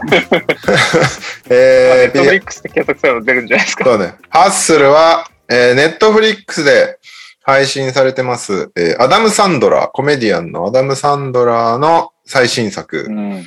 なんですが、アダム・サンドラーといえばね、こう、NBA をネタにした映画を、アンカット・ダイヤモンドとかね、ちょこちょこやってるんですが、2試合、2作連続なのかな？わかんないけど、またもや NBA を題材にした、今回は本人がスカウト役ということで、はいはい。フィラデルフィアを舞台にしてるんですけど、スペインで、スペインの、しかもストリートで、えっ、と、うんなんかすごい選手を見つけて、彼を NBA に連れていくっていうのが、まあメインプロットなんですけど、その、スペインで見つけた人が、フアンチョ・エルナン・ゴメス、実際の NBA 選手、そして競い合う、まあ、いわばヴィラン役みたいな、うん。敵役みたいな選手が、アンソニー・エドワーズということで、うん。でさらにね、まあその二人だけじゃなく、いっぱい出てくるんだよね、NBA 選手が。うん現役、引退含め。なんならね、プロフェッサーとかも出てくるからね、ストリートの。プロフェッサーで もう本当になんかこう、バスケ好きにとってはお祭りみたいな映画なんですけど、うん。まあそんな感じかうん。本当に、ストリートで見っけた選手を NBA に入れるまでみたいな話なんだけど、うん。その中の、まあでもなんか、あれよね、そのスカウトってこういうことやってんだとか、コンバインってこんな感じなんだみたいなのもうん見れるんで、NBA ファンも楽しめるし、ぶっちゃけ NBA 知らなくても、スポコン映画として普通に王道スポーツものだなって感じがするから、うん。そういう楽しみ方もできるんじゃないかなと思っています。プロデューサーにレブロン・ジェームズも名を連ねているということで、そうなんだ。そうなんですよ。うん。いろんな意味でおすすめです。うんどうでしょまあ、なんか、よくまとめたなっていう感じの、佳作、佳作じゃないですかね。うそうね。音楽良かったですね。ああ。まあ、あとはなんか、プレイシーンが誇張されてないのがいいんじゃないですか。なんか、ああ、確まあ。誇張されてないは言い過ぎかもしれないけど、ちゃんとなんか、こう、見れる範囲のプレイうん。うんうんうん。もうあとはトレーニングとかも、ああ、こんなの本当にやんのかな、みたいな。あのタイヤの中通すのは初めて見たけど。あれ大変そうだよね。押してる方が大変だよね、あれね。確か あとあの、坂道とかも完全にロッキーオマージュだよね、多分ね。あ、ああ。フィラデルフィアだけに確かにフィラデルフィアフィラデルフィアだし、最後なんか、卵は飲まなかったよ。ああ、確かに確かに。まあでもなんか、なんかアダム・サンドラ、アンカット・ダイヤモンドの時もそうだったんだけど、周りがど素人なのにさ、役者としては。なんか、ちゃんと作品として仕上がるところがすごいなって思う。え監督もアダム・サンドラなの？いやいや、違うんだけど、その、その辺も、だから監督の手腕でもあるんだけど、結局周りが素人だってさ、唯一、その、ちゃんと演技経験のある人が割と引っ張らないとダメじゃん、全体的に。演技レベル的に。まあ、そう、そうなんでしょうね。確かに言われてみれば。そう、そこを、サンドラって、なんか、違和感なくできるから、すごいなって思う。なんか、サンドラの役者としての凄さが際立ったなっていう感じがする。うーん。まあ、それ以上に、ファンチョも、アンソニー・エドワーズも、めっちゃいい役者だなって思ったけど。頑張ってましたね。うん結構作品としても面白かったですけどね。うんうん。うんうん。なんかほんの一瞬しか出てないのになんかちょっとバークリー大根っぽいなっていう雰囲気を俺は感じた めっちゃ一瞬なのに。確かに。カークリーちょっと大根っぽかったね。うんだから出せないやつとかいるんだろでも結構出てましたよ。なんかもう毎シーン誰かしら出てるみたいなレベルで。確かにアイバーソンとかも出てましたし。うな。で、途中、途中で数えるのやめちゃったもん、俺。なんか。しかもプラクティスネタだと思う。あ、そうですよね。あそうそうだめっちゃ面白かったですねあとはもう名称イエーガーさんニャオ見てないな名演技で。したよ。そうだ、イエーガー出てた、イ見たエーイエあ、見たの？イエーガー出てま見した。見た見たたあありがたいお言葉にとってあるんですね。ニャオみんな、みんないいこと言ってんなと思って。なんか、僕らが外人の方々の演技を見るから、すごい自然に見えるんですかね。それとも皆さんの演技が実際上手いんですかね？いや、どううまかったなんんじゃないかすごい様になってるじゃないですか、みんな。うんメインどころはみんなうまかったんじゃないかな、ケニー・スいや、うまかったでしょ。だってあの、ちょっと正直、アンクルドリーの時のアーロン・ゴードンとか微妙だったし。いや、ひどかったもん。いや、だから、こもの、っと悪役感出せよ。今回この作品ではアーロン・ゴードンね、ダンクしてるだけだったから大丈夫です。そう三部ぐらいしか知らなかったようみたいな感じだった。あとなんかあれじゃないですか。割と NBA 選手が多かったから、みんなやりやすかったのかなって見てて思いましたけどね。ん？どういうこと？どういうこと？あ、の、出てるシーンで同じカットに NBA 選手めっちゃいるじゃないですか。出てる出てる。だからなんか変に演技っぽく構えずに、割と自然体でやってたから、人間まみれじゃないだったから。のかなとは、確かにはい確かに思いがっつりこう、やっなんかねぱ作品になるとハードル上がると思うんですけど、うん。で、それこそ最後の練習の時なんて、練習ゲームみたいな時なんて、もう全員 NBA 選手でピックアップやってるだけみたいな。そうだね。あれはただカメラ回してた感あるよね。そうですよね。でもなんか、あ中だったから、のボうんボアチャレンジとかの最後の方のトバイアスとか、うんちょっと多分演技してるんだろうけど、まあでも真剣にバスケやり合ってるところを撮ってるって感じもある。うん。確かに。あれよね。あの、モーバグナーよくその役受けたなって感じです。確かに。確かに。マジックレジェンドのワグナーなんてことしてくれんの？断ってもよかったんだよって思ったもん。確かにな。あとなんか、エンビードは出ちゃいけなかったんですかね？あれああ、は多分、確かに。確かに、ね。名前は出なんてきたか、ライセンス的な問題エなのかンビードね。だけ出なかったですよね、シックスそうだね。出なかったね。契約の問題とかもあるのかなと思いましたけど、あとブランドとかもあるかもしれないし。と思う。でもバークリーもそういうの厳しいんだけど、出てたの。うん。確かにバークリー 2K に持ってこないですから。そうそうそう。もう、あとは、あれですね、なんか、選手の、なんていうんですか、実際の実績とかレベル感で配役を決めてないのが良かったですね。まあ、保安庁がああ、言ってもあります。し、ヤングなんてクソちょい役だったじゃないですか。うんちょい嫌がるね。もう素晴らしいです、やっぱり。ヤング嫌いだから。パスしねえなって思って見てました。でもヤン、ヤングも別になんかあの悪役の演技できそうだできキャそうラ的には。確かに。あ。今回ってヤング寒がってましたっけ？特に寒がってなかったです、ね。あー、あんま記憶に残ってないんだ。あんまり気にならなかったんで、うんそこは控えめにだったんですかね。むしろなあんか。やべえって反応してるシーンみたいのがあって。うんあ、そうです、ああ、確かに。あと、ラウリーとかもちょい役でしたよね。なんか。ちょい嫌がるラウリね。うん。そうだね。でもラウリーはちゃんとセリフもあっ割とセリフがそうですよね、うんあったイメージありました。タイブルが頑張ってたイメージがすごいある。うん。確かにイケメンだからかな。なんか、ストーリー的な話で言うと、あの、スタンの腕の、スタンって、あれです、アダム・サンドラーの腕の話がもう一ひねり欲しかったなって。そうだね。なんかあの、保安庁のエピソードに比べて軽すぎ、軽すぎるとは方向性も違うし、なんか、あんまり なんか相殺してないんだけど、みたいな。うん。確かに。あそこで。すごくずっと気になってたわけで、もうみんな観客がずっとあの上、どうなってんのめっちゃ抜くからね、あそこ手を。そうそうそう。割に浅いエピソードだったっていう。もうちょいひねりあるか、もう一回なんか関わりが出てくるかぐらいあってもよかったかもしれない。確かに。あとは、監督はあの、ボバンめっちゃ気に入ったらしくて、ほあいつめっちゃいい役者だっつって、あの、もうバスケ関係ない映画を一緒に撮りたいって言ってた、監う。督。えー。まあ人気ですね。あれも出てましたっけ、ね確かね。別の作品も出てましたよね。でさ、出て出てたた。あのー、名前忘れちゃいました。殺し屋の、殺し屋のやつです。キアヌ・リーブス。なんだっけ？出てこないですね。僕も出てこないですね。出てこない。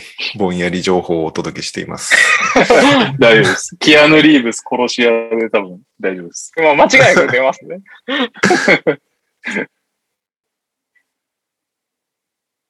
誰が？ゃあおすすめできますね、この。いや、全然おすすめできますね。NBA わざわ好きじゃざこれのなくても。ために、うん。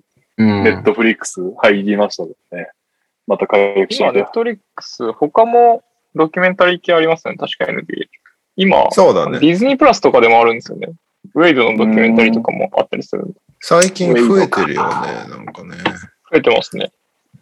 あの、ネットフリックスで NBA とか言って検索すると結構出てくるよね。ううんん。なんかいろんなサブスクで見られるイメージありますね。ほらいろんな作品を見られる。サトナム、インド初の NBA 選手となった男とか。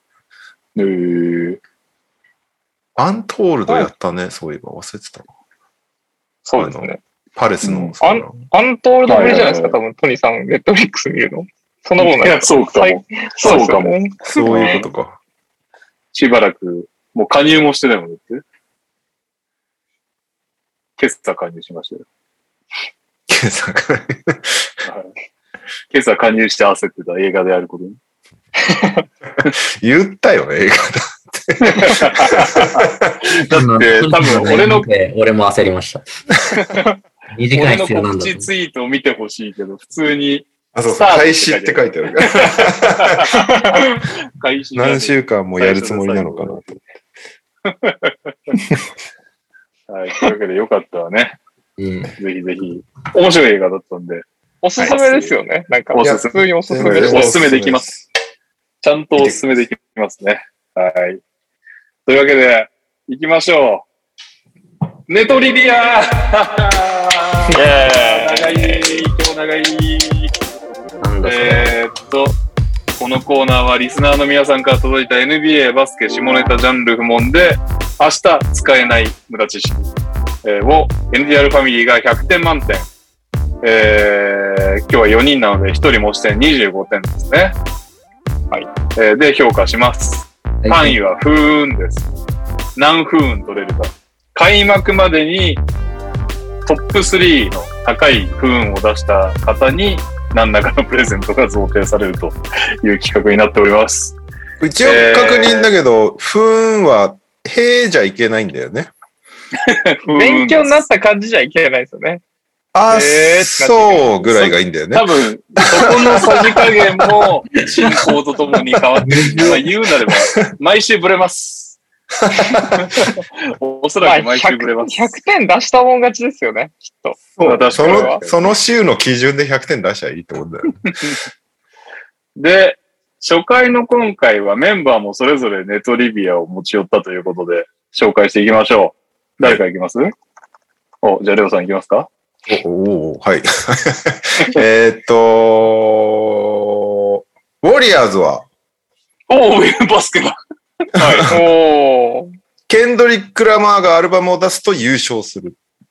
えー、あ、えっちゃった。えーあ、これダメだよ。なっちゃうダメなやつ。えいや これ、2015、17、18、22って毎回ケンドリック・ラマーがアルバム出してるんですよ。えー、ー、そうでそこえで、毎回優勝してるっていーう。えで、これなんか調べてて、さらに気づいてびっくりしたんだけど、てかもう有名な話なのかな？知らなかったんだけど、ケンドリック・ラマーってニック・ヤングのいとこなのね。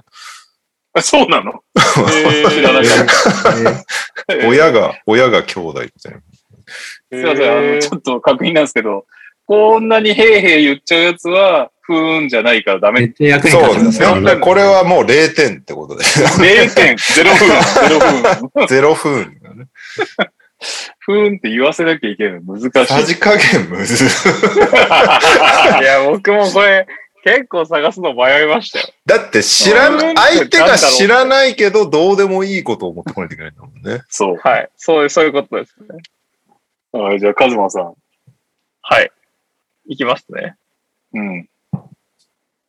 えーインディ・ジョーンズの町列にある新聞紙に、うん。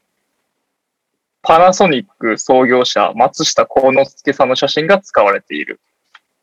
えー、え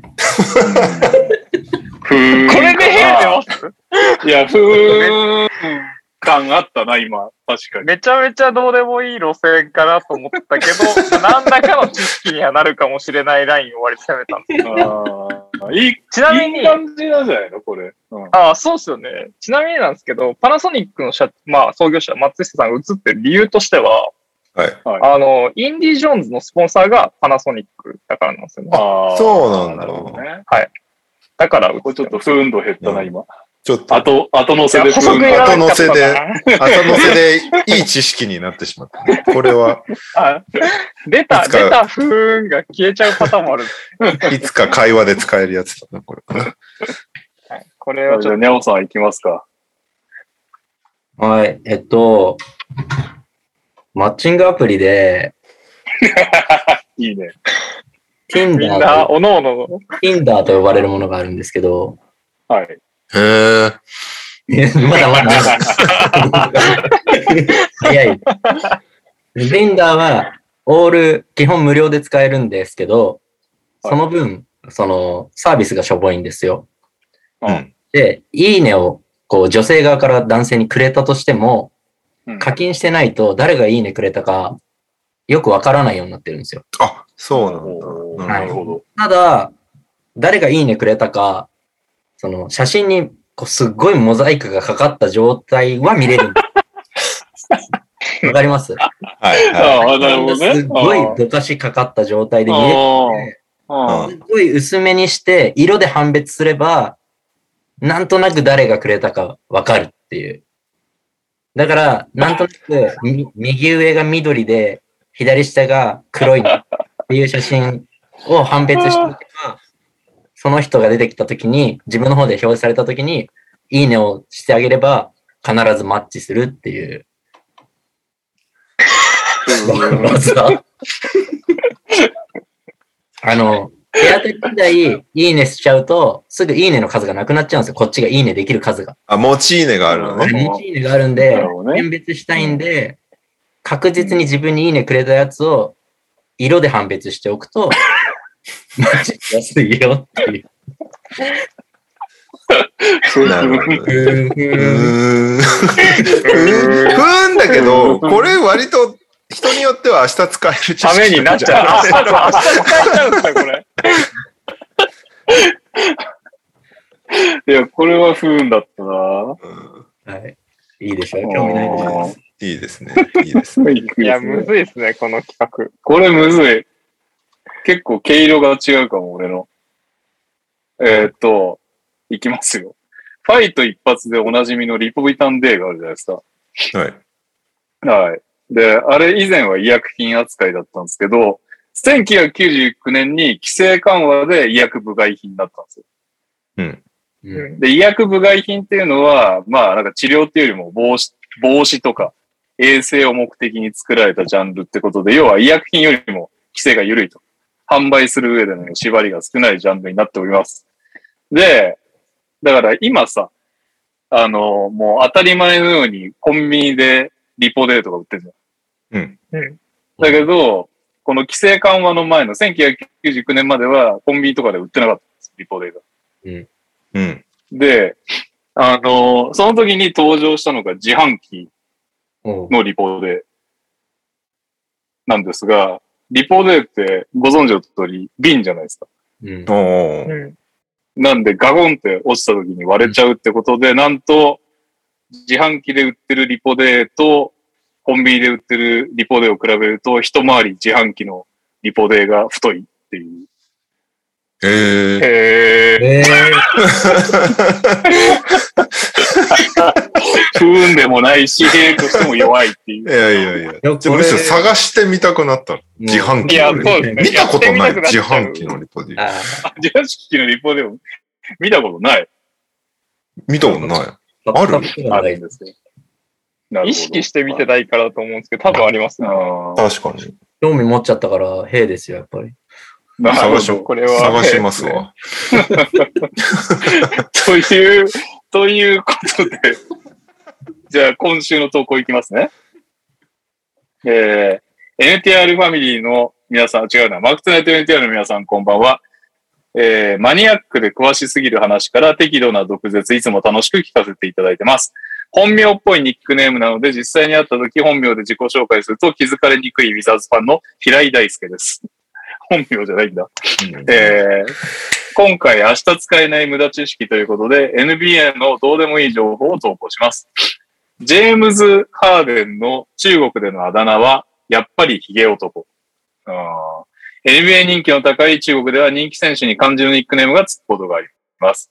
ジェームズ・ハーデンは、これ読めないな。大きいに子？に子供の子。子はね、古いに月ですね。えーで表され、意味はヒゲ男だそうです。えーおえーこの大、こ、こ、スペース NBA で検索すると、ハーデンの画像がたくさん出てくるのでお試しください。ノビツキーやレブロンなど他のヒゲも出てきてしまいますが、ちなみに、ジノビリはプレイスタイルのイメージからか、妖刀。えー、カワイレナードはイメージとは思えないので、多分発音由来なのか、カワイイ。カワイイの、あの、可能のかに愛するで、可愛いだそうです。以上。うーん。うん。こううーん。難しい。難しい難しいなんか、明日使えないっつってんのにお試しくださいって言っちゃったから。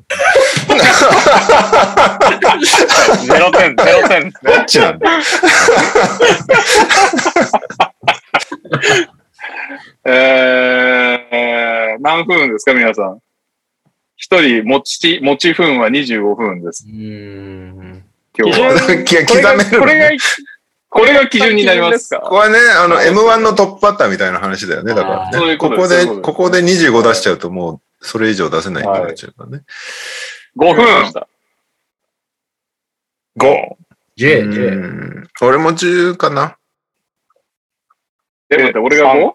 うん。3、8、10、10、28、28分です。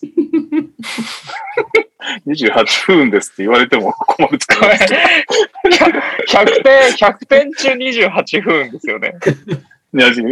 100点、100分中28分でした。すごいな、これ。続きまして、100分出たらすげえ盛り上がるな。こ確かに。れ どうでもいいのに盛り上がるってすごい複雑な感情だな。えーお世話になります。パスタの西です。えーネトリビアへの投稿です。わさびでツンときたときは、マヨネーズを一さじ舐めると中和されるです。えーえー某、某裏番組で紹介されて20年ほど経ちますが、誰も実践していないようなので、えー皆さんも寿司屋には小さいマヨネーズボトルを持参いただけると幸いです。ちなみに先日テレビでやっていたのですが、スマホの LINE アイコンを長押しすると、QR コードリーダーへのショートカットが起動されて連絡先交換に便利というのがありましたが、趣旨にそぐわないので割愛します。割愛してね。なんでですかこれは0分だな。これは、うん、変になっちゃったんで、ゼロです。今のも似た今のもなんかお試しください感で締めてましたもんね。そうね。補足がいらんかったね、これねい。や、この企画補足いらないんだなって、僕自分のでも実感しましたもん。なぜそれかの解説しちゃうとダメなんですよね。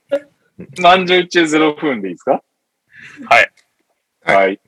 僕はゼロです。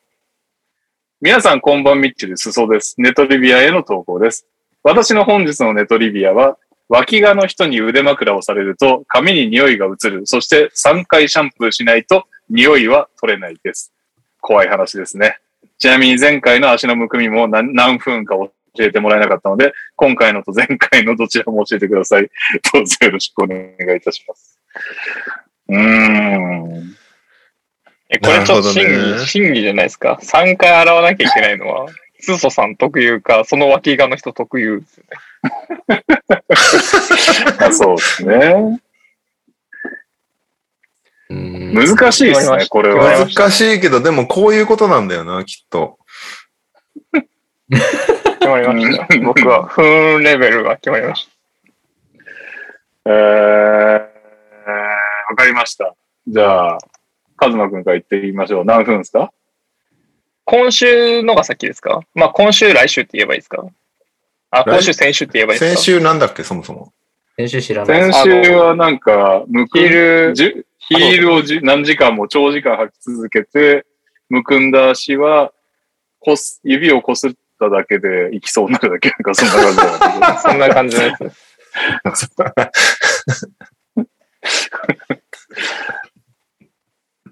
えー、はい。先週、今週まず今週、まず今週の行こう。いや、まず今週の行こ今週を終わらしちゃおう、一う。回。集計しましょう。はい。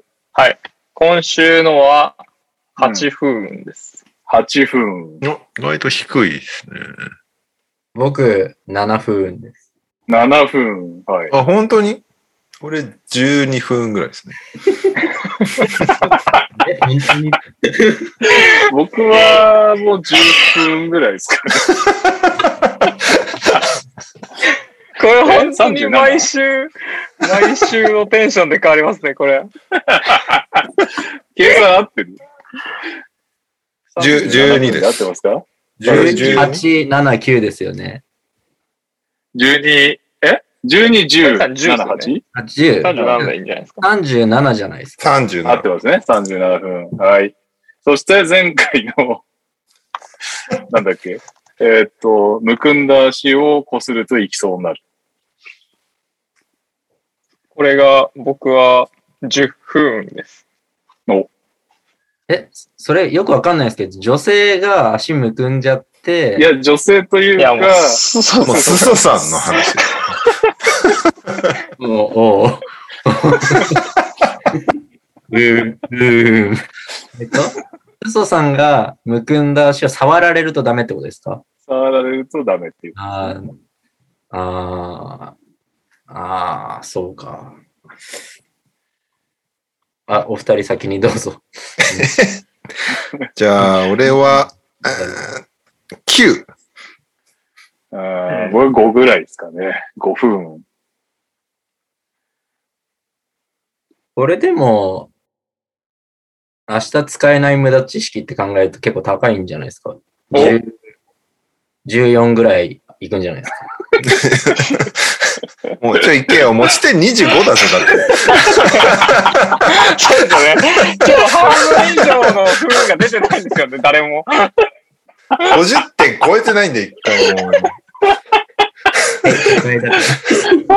待って、カズマが10だっけ？12じゃないですね。俺9。あまあ、な、なんでもいいです。12でもいいごめんごめん、カズマ何、何何て言った？いや、10、10にします。10。10にします。?10。10風。で、ね、猫が 15? 俺が 5?14。14、14。俺が5。はい。俺9。レオが？9。えー、38。今日ナンバーワン。今の。ナンバーワンですか？あれ、同率じゃない？ナンバーワンさっき37ですね。おー、デッドヒートじゃないですか。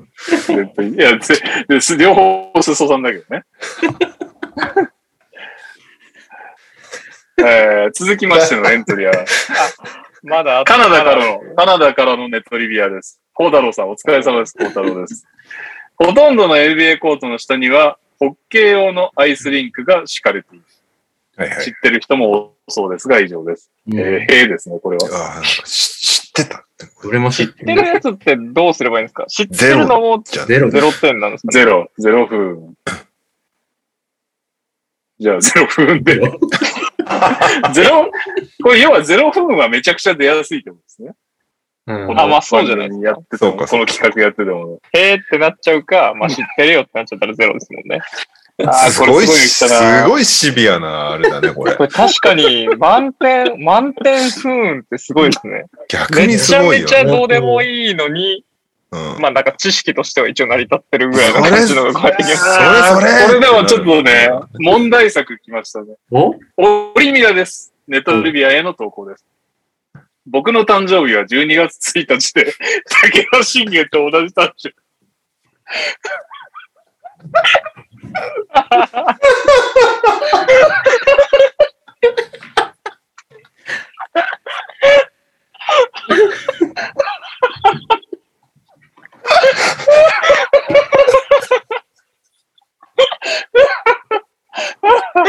ああ、だめだ。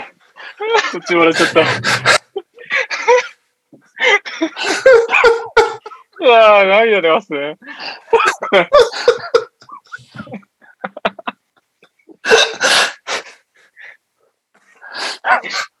決まりました。いいっすね。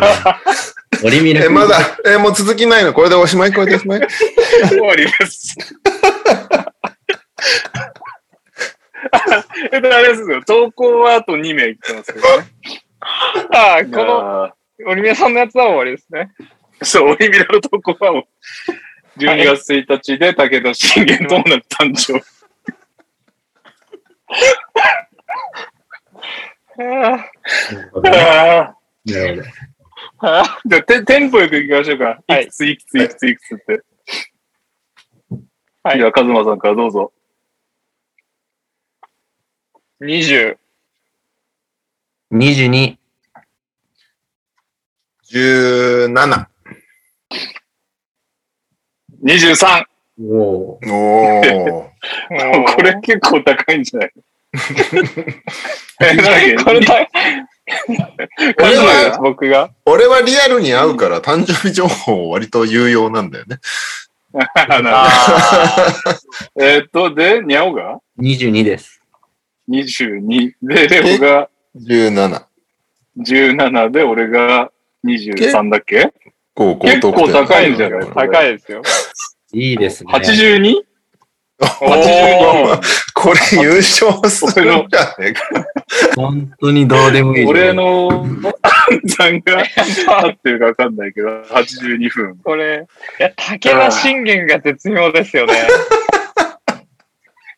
誕生んでる日情報だけだっちゃっったら、た。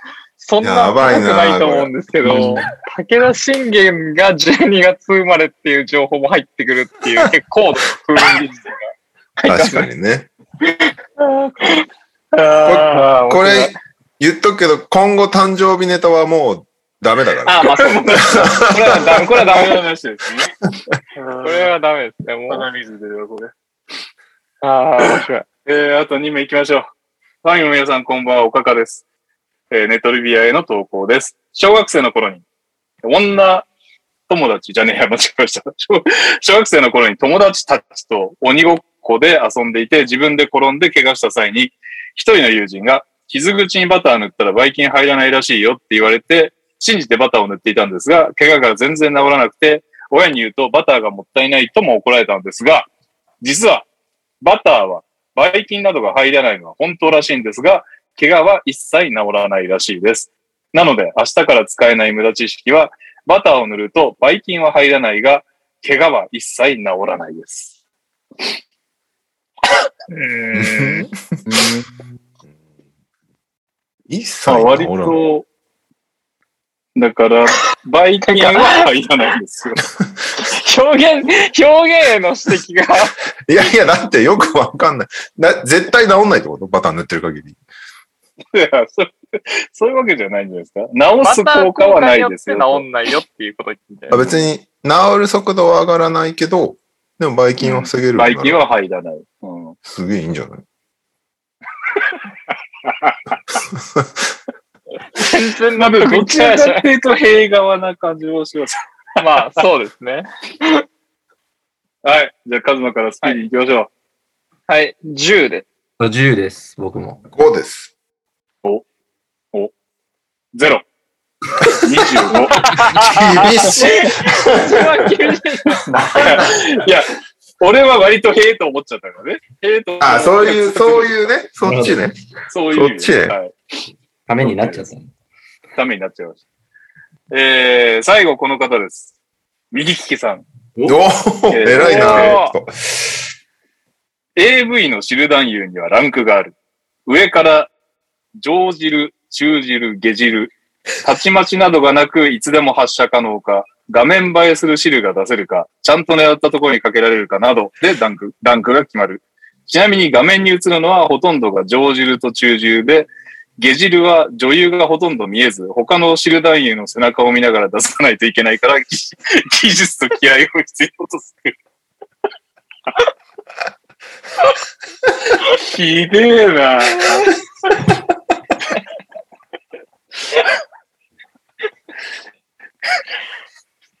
うん。うんこれ評価難しいな。これ評価難しいこれな。は、これ割れそう出張し。ながら、出張しながら何をやってるんでしょうか、この人。絶対右くんも使えねえ知識だなと思ってたんだけど、ここに来て使い道が出てきちゃったっていう難しさが出てあるよね。あそうです。あうん。はい。じゃあ、テンポよく行きましょうか、カズマ君から。はい。3で。4。お、意外と低いな。俺、14。20。おーだいぶじゃあ高評価。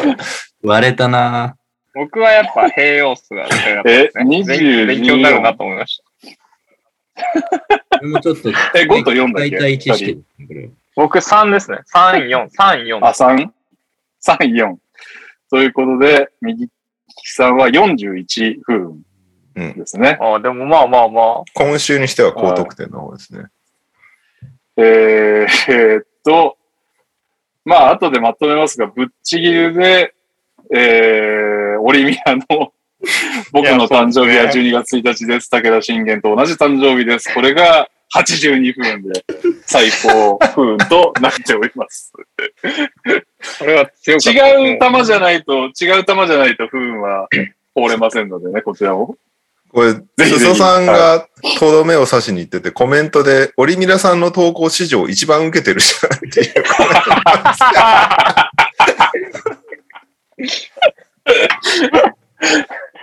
はい、はいというわけで、ネトリビアぜひぜひ来週も皆さん投稿いただければと思います。そしてエンディングもですね、オリミラ君からしか来てないです。ありがとう。オリミラありがとう。ありがとうい。やありがたいですね。はい。えーエンディングへの投稿は、来季飛躍しそうな選手でお願いします。このね、差がいいですね。来季飛躍しそうな選手。うん。はい。うん。飛躍ね。飛躍ね。まあ、俺とカズマは被りそうだな。まあそうですね。はい。まあ、被ってもいいでしょはい。う。はい。はい。では、今週のエンディング。来季飛躍しそうな選手です。あ、どっちからですか？下から行こう。私から行こうかと思って。あ、下から行きますか？あ、上から行く？上から行こう。え、あどちらでもいいです。じゃあ、上 じゃあ、上から行きましょう。はい。はい、お願いしまはい。3、2、1。す。ザイアン・ウィリアムス。ボーンズハイランド。シェングン。おお。ザイアン・ウィリアムス。まあ、4分の2、なんていい選手なんだ。というわけで、See you! アゲオーケーン。いいややー、面白かった。いやー。いや、面白かったですね。久しぶりに、久しぶりに笑ったな、なんか、この番組で。なんか、よくわかんねえこれぐらいコーナーだな、このバックはなかなかないですよね。えでも確かに無駄な知識は間違いなく増えるなって今日ので思いました。ー。うんれ。そうだね。確かに。もうでも、間違いなく知識が増えますね。ほぼ覚えてないけどね、もう、もうすでに。